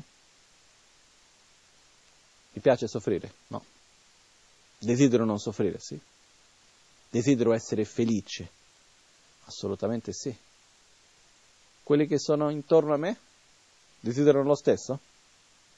C'è alcuna differenza fra questo? Allo stesso tempo, quelli che sono intorno a me sono tutti uguali a me? Fanno le stesse scelte? No, sono persone completamente diverse. C'è chi sceglie di essere felice cercando questo tramite il divertimento, che cerca solo di divertirsi, c'è chi cerca, no? Io vedo persone che so, arrivano a 50 anni, vivono ancora quando erano all'adolescenza continuata, no? Ci sono tanti. Io, qua in Italia meno, in Brasile e a San Paolo vedo di più di questo, magari per un po', magari le persone che conosco, non lo so, però, no? Quest- comunque questi adolescenti di 50 anni sono tanti. Ma e comunque questa idea di cercare di in qualche modo. Poi ci sono dall'altra parte persone che cercano di essere felici come? Unicamente con la carriera, fare i soldi, eccetera, eccetera. C'è chi cerca di essere felice magari tramite lo sport, c'è chi cerca di essere felice tramite lo sviluppo del proprio corpo, c'è chi cerca di essere felice generando un'immagine, c'è chi cerca di essere felice nell'illusione di poter possedere qualcuno. Ognuno cerca, c'è chi cerca di essere felice volendo abbandonare tutto. C'è chi cerca di essere felice pensando che togliendosi la vita uno diventa felice. Anche quello esiste. C'è chi pensa che cerca di essere felice seguendo un sentiero spirituale. C'è chi si tuffa nello studio. Sono mille modi diversi. Però la realtà è che se prendiamo dal primo all'ultimo, ognuno fa tutto quello che fa per un'unica ragione essere felice e non soffrire, che è una cosa unica. Per la stessa identica ragione per la quale io faccio quello che faccio. Quindi non c'è differenza fra me e te. Soffriamo nello stesso modo. Desideriamo di essere felici, facciamo tutto quello che facciamo pensando che sia il meglio per la nostra felicità, guidati però dalla nostra propria ignoranza siamo condizionati nelle scelte che abbiamo fatto nel passato, del luogo dove siamo nati, tutto quello che abbiamo vissuto, nello stesso modo ognuno di noi. No? C'è questo detto, in italiano si dice mettersi nei panni degli altri, no? In portoghese si dice mettersi nelle scarpe degli altri. E perciò io non posso mettermi nelle scarpe dell'altro con i miei piedi. Io posso solamente mettermi nelle scarpe degli altri con i piedi dell'altro. E molto probabilmente se io mi metto nelle scarpe degli altri con il piede dell'altro, A quel punto posso veramente capirlo. Caso contrario è facile dire sì, se io fossi te non farei così. Sì, però se io fossi te, con l'educazione che hai ricevuto, le esperienze che hai vissuto, il corpo che hai, le scelte che hai fatto, se metto insieme tutto quello che sei te, a quel punto probabilmente la mia scelta non sarebbe esattamente la stessa, ma molto simile. In un modo o in un altro. Il, come si dice, il um, lecchi, come si dice in italiano? Il ventaglio di scelte, si dice così in italiano? Il ventaglio di scelte che abbiamo diventa piccolo se cominciamo a mettere tutte le condizioni che abbiamo intorno a noi. Non inesistente, ma relativamente piccolo. Perciò vedendo ognuno, veramente, guardando agli occhi di ogni essere, perché non si può pensare di sviluppare un amore incondizionato verso tutti, generalizzato. È facile meditare e dire possano tutti gli esseri avere la felicità e le sue cause, con eccezione di cinque persone. Io amo tutti, eh? Sono solo quei cinque lì che non amo. Di resto, veramente voglio il bene a tutti sono quei cinque che mi hanno fatto del male che non riesco. Sì, però se altri cinque mi fanno del male anche, diventano dieci. Quindi quando si dice di avere un amore incondizionato, non deve essere un amore generalizzato, che è facile amare e avere compassione dei bambini che si trovano in Africa. Bellissimo, veramente, è giusto avere consapevolezza della sofferenza di chi si trova in uno stato di questo genere. Però devo anche avere compassione per la persona che ho davanti tutti i giorni, quella persona con cui ho difficoltà, che mi sta antipatica per una ragione o per un'altra, che ha dei comportamenti che secondo me sono sbagliati. È lì che ci devo lavorare. Perciò si comincia creando l'uguaglianza. Uguaglianza si intende dire uguagliare, non che io devo essere uguale a te siamo diversi, non possiamo essere uguali. Abbiamo fatto azioni diverse, quindi abbiamo un karma diverso, viviamo risultati diversi, viviamo il mondo in un modo diverso. Siamo diversi. E quindi cosa vuol dire che mi devo uguagliare con te? Vuol dire che devo dare lo stesso valore alla mia gioia alla tua gioia, alla mia sofferenza alla tua sofferenza. È sofferenza, perciò va eliminata, non importa di chi sia. Esisti, perciò devi essere felice. Oggi cosa facciamo noi? Creiamo una differenza di valore. La mia sofferenza vale un certo valore e va eliminata. La tua sofferenza, se tu fai parte del mio, ha un valore importante. Se tu non fai parte del mio, la tua sofferenza vedetela te. Che c'entro io? Invece uguagliare se stessi vuol dire sofferenza è sofferenza e perciò va eliminata. Che cosa c'è di così speciale in me perché la mia sofferenza o la mia felicità valga di più della tua? Perché io abbia più diritto di essere felice di te? Che cosa c'è di così speciale in me in questo?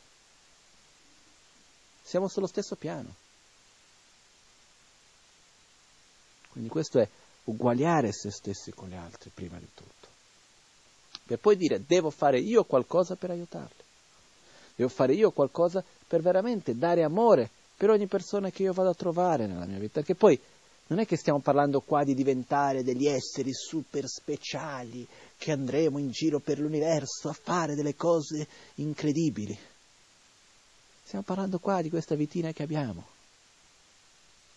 delle persone che troviamo ogni giorno, delle persone che ci sono intorno a noi nella famiglia, quello lì che si trova quando andiamo al ristorante, al supermercato le persone con cui abbiamo a che fare in ogni giorno della nostra vita. È lì che dobbiamo trasformare le nostre azioni, è lì che dobbiamo aiutare gli esseri, essendo un buon esempio, trasmettendo qualcosa di buono, dando amore a ognuno.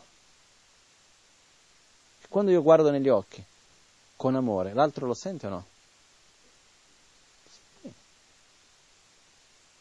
Io non ho nulla in cambio, no? Io mi ricordo, io prima quando andavo spesso di Milano al Bagnano prima di avere il telepass, ogni volta mi fermavo e cercavo di pensare, perché io ho sempre avuto questa cosa, chi è dall'altra parte non è il cassiere, è una persona. buongiorno, come stai? Mi guardavano strano, eh?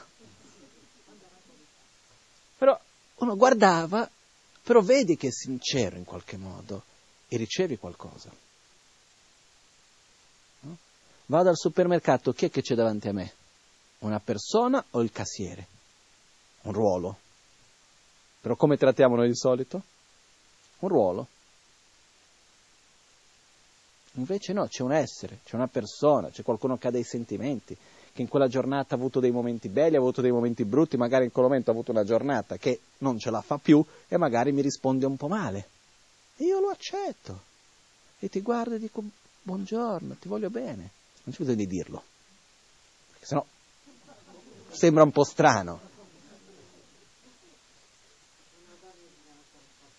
Senza parole, però è il fatto che però c'è anche una cosa, se noi abbiamo, se, perché l'altro percepisce più che lo sguardo il sentimento che noi poniamo. Se io lo faccio in un modo pulito, sincero, imparo anche a gestire questo piano piano, l'altro lo percepisce e mi dà gioia anche a me questo. No? Anche quando siamo davanti a una persona che chiede il nostro aiuto e non lo possiamo dare, che succede nella vita, guardarli con amore co- accogliere, no? accogliere l'altro, prima di tutto, ascoltare, anche quando si ascolta qualcuno si dà amore. Però si deve cominciare a praticare la bodhicitta dove? Nella vita di tutti i giorni, è un po' come, questa è una cosa che ho visto in più persone, quando uno diventa genitore, ha un figlio, che cosa che vale di più in un'educazione di un figlio? La parola o l'esempio? L'esempio. Quindi io ho visto più persone che hanno dovuto cambiare i loro comportamenti perché? Perché non volevano che i figli facessero lo stesso. Dicono, eh, qua adesso non posso più fare così, non posso più fare così, devo smettere questo, quell'altro perché non voglio mica che mio figlio impari queste cose. Okay? Questo è un genitore consapevole. Poi sono quegli altri che anche se ne fregano, non, non, non arrivano, non per altro. Okay? Quindi cosa succede con questo? Nel momento nel quale si parla della bodhicitta, è questa attitudine verso tutti gli altri. In ogni momento noi influenziamo tutte le persone che ci stanno intorno. L'esempio che ho fatto tante volte, se io vengo da te una volta, oggi ti dico guarda, sai Devadatta? No, mai visto, è un bastardo. Devadatta è bugiardo, non sai il male che mi ha fatto quella volta lì, una persona di cui non si può fidare, veramente malvagio, invidioso in un modo come nessun altro, eccetera, eccetera. Ti parlo male di Devadatta. Bene. Da qui a vent'anni, un giorno ti trovi davanti a Devadatta. Ok? Mai visto prima, mai conosciuto, mai sentito parlare poi dopo. Quando sei davanti a Devadatta, sei neutro o c'è un preconcetto? per quelle parole che ha sentito una volta vent'anni prima. Ogni parola che sentiamo, ogni cosa che vediamo, ogni sensazione che abbiamo, ogni situazione che viviamo, condizionano noi stessi, ci direzionano. Perciò noi verso gli altri abbiamo un potere non indifferente ogni giorno che andiamo, i sentimenti che emaniamo, perché noi comunichiamo ma molto al di là delle parole. La parola è la comunicazione più meno funzionale di tutte. No? Fa, è un po' strano perché io vivo della parola, se per quello, no? È quello proprio che è trasmettere con la parola. Però io ho avuto questa esperienza. Cercare di trasmettere qualcosa che non ci credi e che non senti è molto diverso di trasmettere qualcosa che tu veramente ci credi e che lo senti. Quindi la parola è un modo per passare concetti, eccetera, eccetera, però c'è tutto un altro tipo di comunicazione che è molto importante. Quindi se noi vediamo nella vita di tutti i giorni e cerchiamo di dire ok, devo tornarmi una persona migliore, perché? Perché devo essere un buon esempio per quelli che mi stanno intorno, devo aiutare. Sì, io per me stesso mi arrabbierei pure, però non posso arrabbiarmi, non posso dare questo esempio alle altre persone, non posso prendere perché io sto male, perché sono un egoista, prendo questo e sbatto in faccia a tutti. Perché è quello che si fa. Quando uno si arrabbia, quando uno è geloso, io sto male, quindi devono tutti star male. No, Quindi devo cambiare le mie attitudini, devo sviluppare me stesso. Perché? Se non per altro per rispetto agli altri che mi stanno intorno, per amore agli altri, per voler bene a ognuno che si trova intorno a me. Per rispetto alle persone che io amo, che io voglio bene, per gratitudine. Cambio il mio proprio atteggiamento e cerco di aiutarli cerco di imparare cose nuove, cerco di migliorare il mio comportamento. Perché? Per essere di beneficio agli altri. Chi sono questi altri?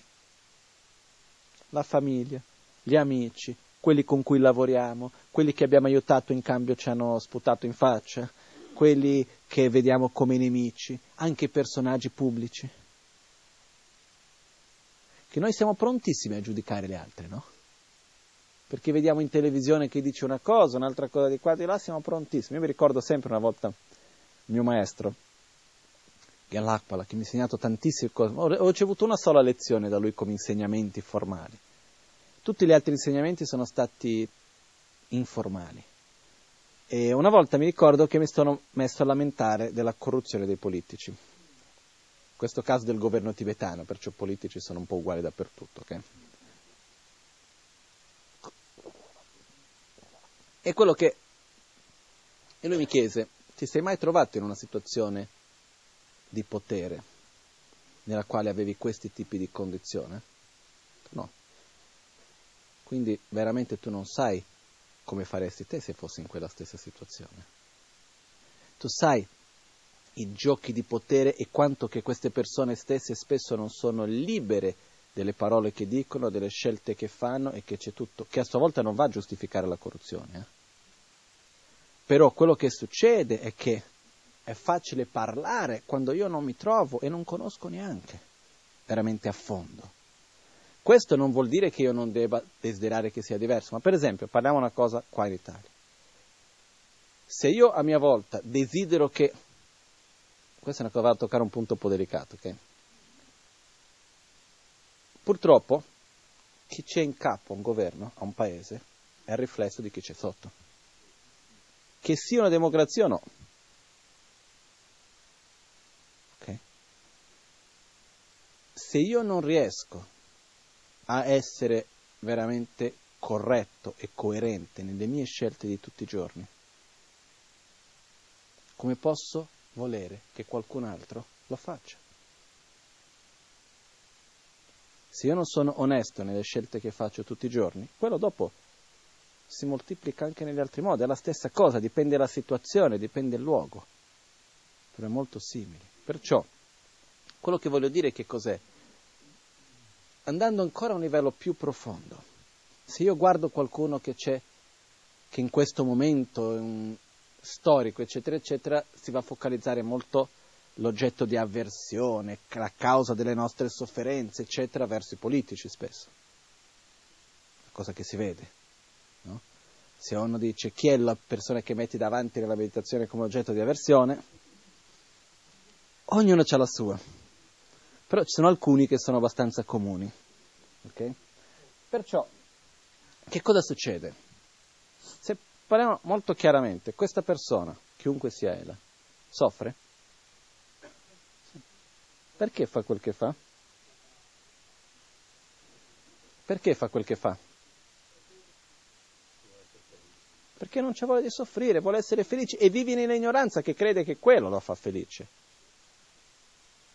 Così come in qualche modo lo faccio anch'io, in un modo o in un altro. Quindi una cosa che dobbiamo capire è questo. Avere compassione di qualcuno non vuol dire essere complice delle sue azioni. Dire io ti amo non vuol dire che io ti dico va bene, ti sostengo in tutto quello che fai. Dire io ho compassione per te, desidero che tu non soffra, io ti amo, desidero che tu sia felice, non vuol dire che io dico condivido tutte le tue scelte, sono insieme con te in quello che fai.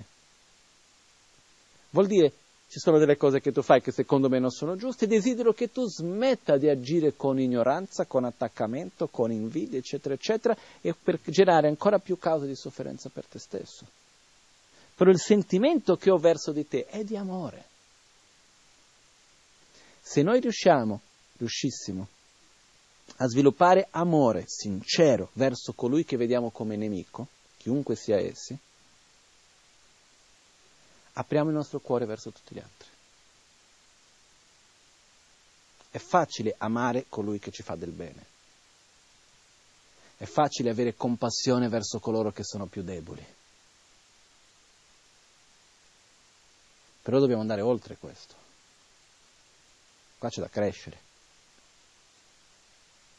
È il fatto di guardare e dire la ragione per la quale io ti amo non è perché tu hai fatto qualcosa di bene a me o a chiunque altro, è perché esisti e perciò hai il diritto di essere felice. Io desidero che tu sia felice, no? Si va oltre al diritto umano, è un diritto universale, tutti gli esseri hanno il diritto di essere felici e di non soffrire. Io desidero che tu sia felice e la tua felicità ha lo stesso valore che la mia. Desidero che tu non soffra e la tua sofferenza ha lo stesso valore della mia. E questo non vuol dire che tutto quello che tu desideri deve avvenire, che tutto quello che tu vuoi deve essere fatto, perché non è necessariamente quello che è meglio per te. Però andare oltre questa divisione, riuscire veramente a togliere questa divisione amico, nemico, indifferente. E per fare questo, qua c'è un lavoro profondo da essere fatto, cominciando con chi? Con quelli che ci stanno antipatici, dove è difficile perché se io riesco a mettermi davanti qualcuno che mi sta antipatico e amarlo, non perché vado a giustificare le sue azioni, perché la nostra tendenza qual è? Se c'è qualcuno che mi sta antipatico e voglio cercare di amarlo, sì, vabbè, ha fatto così, ma guarda, non è che lo intendeva veramente, poi ha fatto tante cose belle. No, ha fatto quelle cose, sì. Ha detto quello che ha detto, sì. Ha fatto questo, sì. Ha fatto quell'altro, sì. Però esiste desidera essere felice, vuole non soffrire. Sì, in fondo, perché fa tutto ciò? Perché è ignorante, così come sono anch'io. E perciò sofferenza è sofferenza e va eliminata. E esisti perciò puoi essere felice, devi essere felice. Nel senso hai il diritto di essere felice, quindi riuscire ad andare oltre questo. E quando si riesce ad andare oltre, è un peso che uno si stoglie da addosso a se stesso enorme enorme. E una cosa che è importante capire anche è che dal momento nel quale io ho questa compassione verso l'altro, non vuol dire per quello che io non vedo più gli errori degli altri, che io vedo tutto come se fosse, no? Non è che vado a vivere nel mondo di Hello Kitty, no? È tutto bello, perfetto, tutto no. Al contrario, vado ad avere ancora più chiarezza delle cose. In tibetano c'è un detto che dice chi ti dice sempre ti, sì, è perché non ti ama davvero. Chi è sempre gentile con te è perché non ti ama per davvero. Se io amo qualcuno e vedo che quella persona sta avendo un'attitudine che fa male a se stessa e agli altri, che faccio? Devo incentivarla o devo cercarla di aiutarla a cambiare? Cercare di indirizzarla per cambiare attitudine. Certe volte questo richiede avere una certa determinazione, avere una certa forza anche avere un, un, certe volte questo va a generare conflitti. Ma non perché io desidero che tu soffra, ma per l'amore che ho. Per carità, nella mia ignoranza posso anche vedere in un modo sbagliato, perché anche io sono ignorante in tutto ciò, però alla base l'intenzione è quella dell'amore, quella della compassione. E questo dobbiamo cercare di sviluppare questo con tutti quelli che ci stanno intorno. Ogni giorno una persona ci risponde male, mi dispiace per te. Perché fai così? Senza vivere in un'altra cosa che è orribile, è quando noi abbiamo la pretesa che l'altro sia come secondo noi dovrebbe essere. Come fai così? Come ti permetti? Come mai questa cosa non dovrebbe essere così? E uno stiamo male per la sofferenza per l'ignoranza, eccetera, di un'altra persona. No? Certe volte addirittura si va a dire, ma perché stai soffrendo così tanto? Mi fai male perché, mi fai del male perché soffri, scusi, sto soffrendo, mi dispiace? Anche a me, se potessi sarei diverso. Sei troppo ignorante. Eh, scusi, sono ignorante, no? Cioè quello che accade è che è veramente il fatto di accettare l'altro che non vuol dire essere uh, condiscendente con l'altro. Accettare l'altro vuol dire amarlo per ciò che è, avere compassione per ciò che è e cercare di guidarlo in questo percorso. Quindi questo percorso della bodhicitta è proprio questo, è aprire il nostro cuore agli altri. E ripeto, questo processo di aprire il nostro cuore agli altri, dove è che dobbiamo svilupparlo ogni giorno? Perché l'Amazon K dice con molta chiarezza dobbiamo generare la bodhicitta, non è che viene da un giorno all'altro. Dov'è che si va a generare la bodhicitta? Non solo quando facciamo la preghiera in Buddha Dharmi Sangha prendo rifugio fino all'illuminazione con la pratica della generosità e delle altre perfezioni, possa io ottenere lo stato di Buddha per il beneficio di tutti gli esseri. Questa è la preghiera di generazione della bodhicitta, nella quale io genero l'aspirazione di sviluppare le mie qualità per aiutare gli, esseri. Ma dov'è che vado a generare queste aspirazioni anche? Ogni giorno, quando vedo le persone nella vita di tutti i giorni, quando sono davanti al lavoro, in famiglia, con gli amici, con le persone che vedo ogni giorno, con gli animali, con gli esseri dove mi trovo, è lì che devo andare a mettere in pratica questo, a coltivare questi sentimenti. È facile farlo? No, assolutamente no. Però è facile essere egoista? È facile esserlo nel senso che non c'è da sforzarci. Però il risultato di essere egoista è facile da vivere? No. Quindi in realtà se noi mettessimo sulla bilancia è più facile mettere lo sforzo per cambiare che vivere senza cambiare. Però noi spesso vediamo il, la, il, la, la soluzione come se fosse più sofferente del problema stesso, perché ormai siamo abituati. Perciò, una volta che abbiamo sviluppato questo profondo amore verso noi stessi, il passo successivo quello di direzionare questo verso gli altri. E una volta che io sperimento questo amore verso un altro, non basta più fermarmi e curare solo me stesso.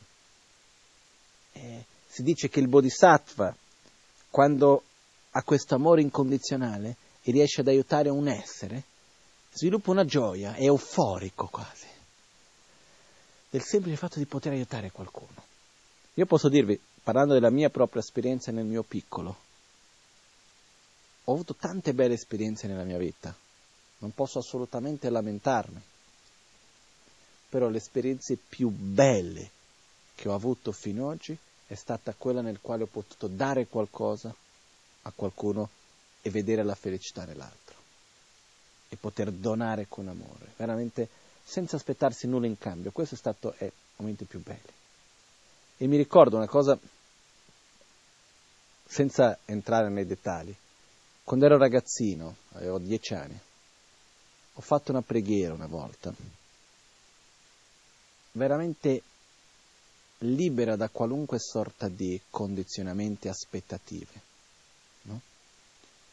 E, era una preghiera in una situazione particolare di difficoltà, eccetera, nella quale dicevo, ok, se ci deve essere tutta questa sofferenza, piuttosto sto male io che stare male tutti. No? Era nel 91 mentre si andava in Tibet una volta, Beh, il, il fatto è tutti che stavano a parlare, guarda che stanno tutti malati, che si va a stare male, che quando si va in Tibet c'è il mal di testa, c'era tutta questa voce in giro. Io ero, avevo dieci anni, stavo andando, mi ricordo, era una sera, si stava facendo la pugia di Dorje Shukden, io sinceramente non facevo la minima idea cosa fosse, sentivo un'energia forte. Ho fatto questa preghiera nella quale ho detto, guarda, non so chi sei, a chi stiamo pregando, cosa sia. Quello che io chiedo è che se c'è qualcuno che deve ammalarsi in questo viaggio, che mi ammalo io piuttosto.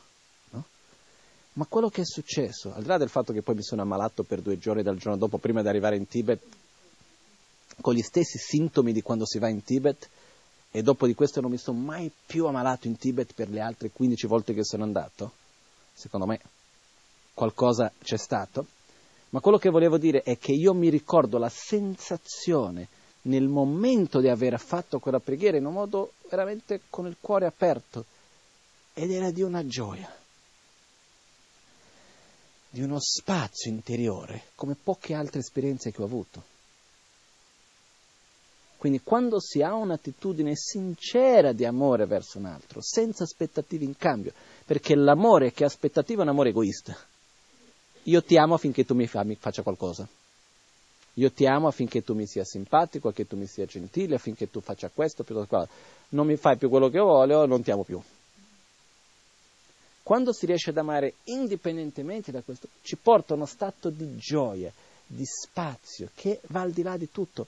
Tutte le nostre menate personali, le nostre sofferenze. Davanti alla sofferenza degli altri, cosa sono questi nostri problemi?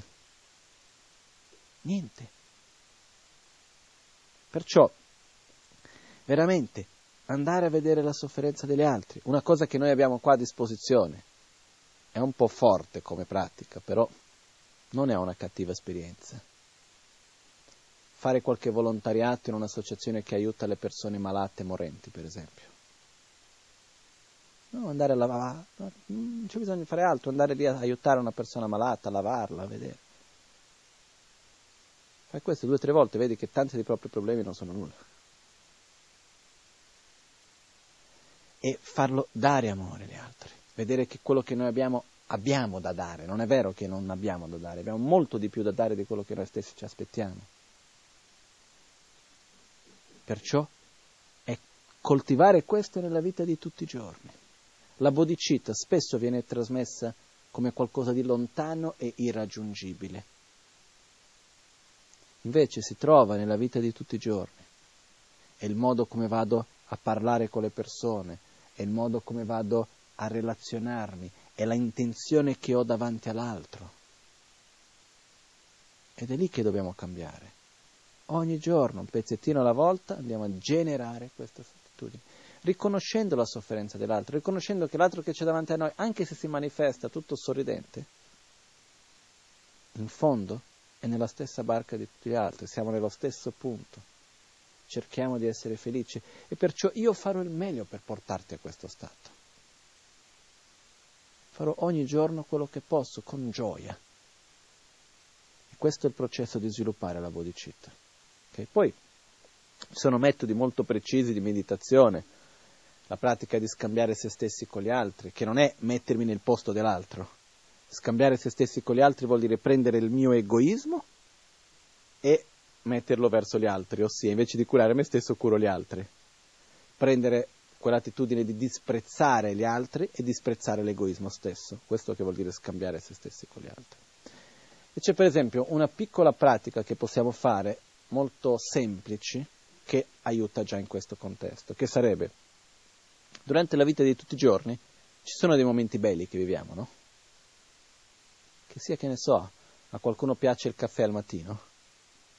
A me no, però che si piace il caffè, quando uno beve il caffè al mattino, è un momento di piacere o no? Ah, che buono. Cosa faccio in quel momento? Dedico, possa ognuno godere questo piacere che sto godendo. Apro il mio cuore a tutti. Mi ricordo le persone che conosco, amici, nemici, indifferenti. Mi ricordo tutti quelli che non conosco Ecco, possa ognuno di loro godere di questo piacere che io sto godendo. Possa ognuno di loro essere felice. Vedo una cosa bella, la dedico a tutti. Ho un momento di difficoltà, di sofferenza, succede nella vita, no? Dolori, tristezze, rancori, problemi di ogni genere, ok?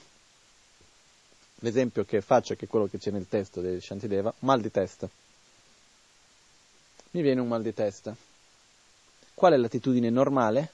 Devo eliminare il mio mal di testa. Cosa facciamo invece? Eliminiamo il nostro mal di testa, però aggiungendo una cosettina. Diciamo, non necessariamente verbalmente, ma come intenzione, come aspirazione, possa qualunque essere che abbia un mal di testa, che abbia una sofferenza del genere, possa questa sofferenza, possa il loro mal di testa manifestarsi nel mio e tramite l'eliminazione del mio mal di testa posso io eliminare il mal di testa di tutti. Io non sto chiedendo di soffrire di più, io sto dicendo possa tramite la manifestazione di questa mia malattia eliminarsi la malattia degli altri, possa la manifestazione della mia sofferenza eliminare la sofferenza degli altri. Quindi io che cosa sto facendo? Sto avendo un'attitudine opposta all'egoismo, sto aprendo il mio cuore agli altri nei momenti di gioia e nei momenti di sofferenza. Prova pratica di tutti i giorni. Quindi in questo modo andiamo gradualmente a condizionare la nostra mente in un modo positivo, a generare questa mente di vedere gli altri e aver gioia in aiutarli, in dare qualcosa. Okay? E se ripeto per non so quante volte l'ho già detto oggi, però ripeto una volta ancora, sviluppando un amore sincero verso ognuno, che in realtà basta sviluppare un amore incondizionale verso un essere che quello si moltiplica verso tutti. Questo ci porta a noi stessi uno stato di gioia e di equilibrio molto superiore di tante altre cose che possiamo fare. Perciò nel nostro percorso spirituale uno dei punti importanti, uno dei pilastri portanti proprio, è amare gli altri in un modo incondizionale. E perciò sviluppare la determinazione di sviluppare le proprie qualità per poter aiutare ognuno. Okay? Quindi questo è tutto per oggi quando si parla della bodhicitta. Volevo solo ricordare che la bodhicitta non deve essere vissuta come qualcosa di lontano e irraggiungibile, ma come qualcosa che dobbiamo coltivare ogni giorno e che è totalmente possibile. Okay? E anche non è il fatto di sacrificare me stesso per aiutare gli altri, ah questa vita da bodhisattva come pesante, non è quello.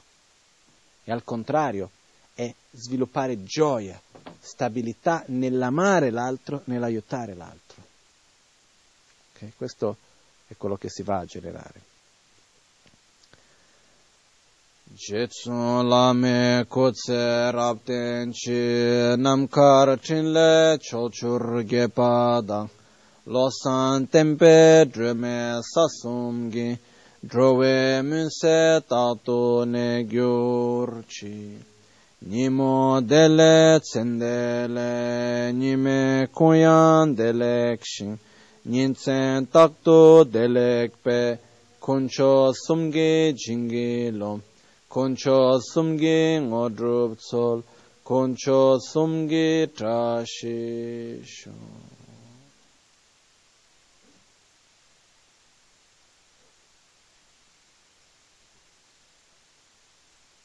all'alba o al tramonto, di notte o durante il giorno, possano i tre gioielli concederci le loro benedizioni, possano aiutarci ad ottenere tutte le realizzazioni e cospargere il sentiero della nostra vita con molti segni di buon auspicio.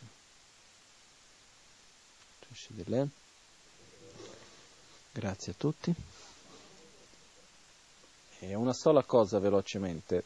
Tradizionalmente, quando vengono dati questi insegnamenti, eccetera, vengono dati degli impegni.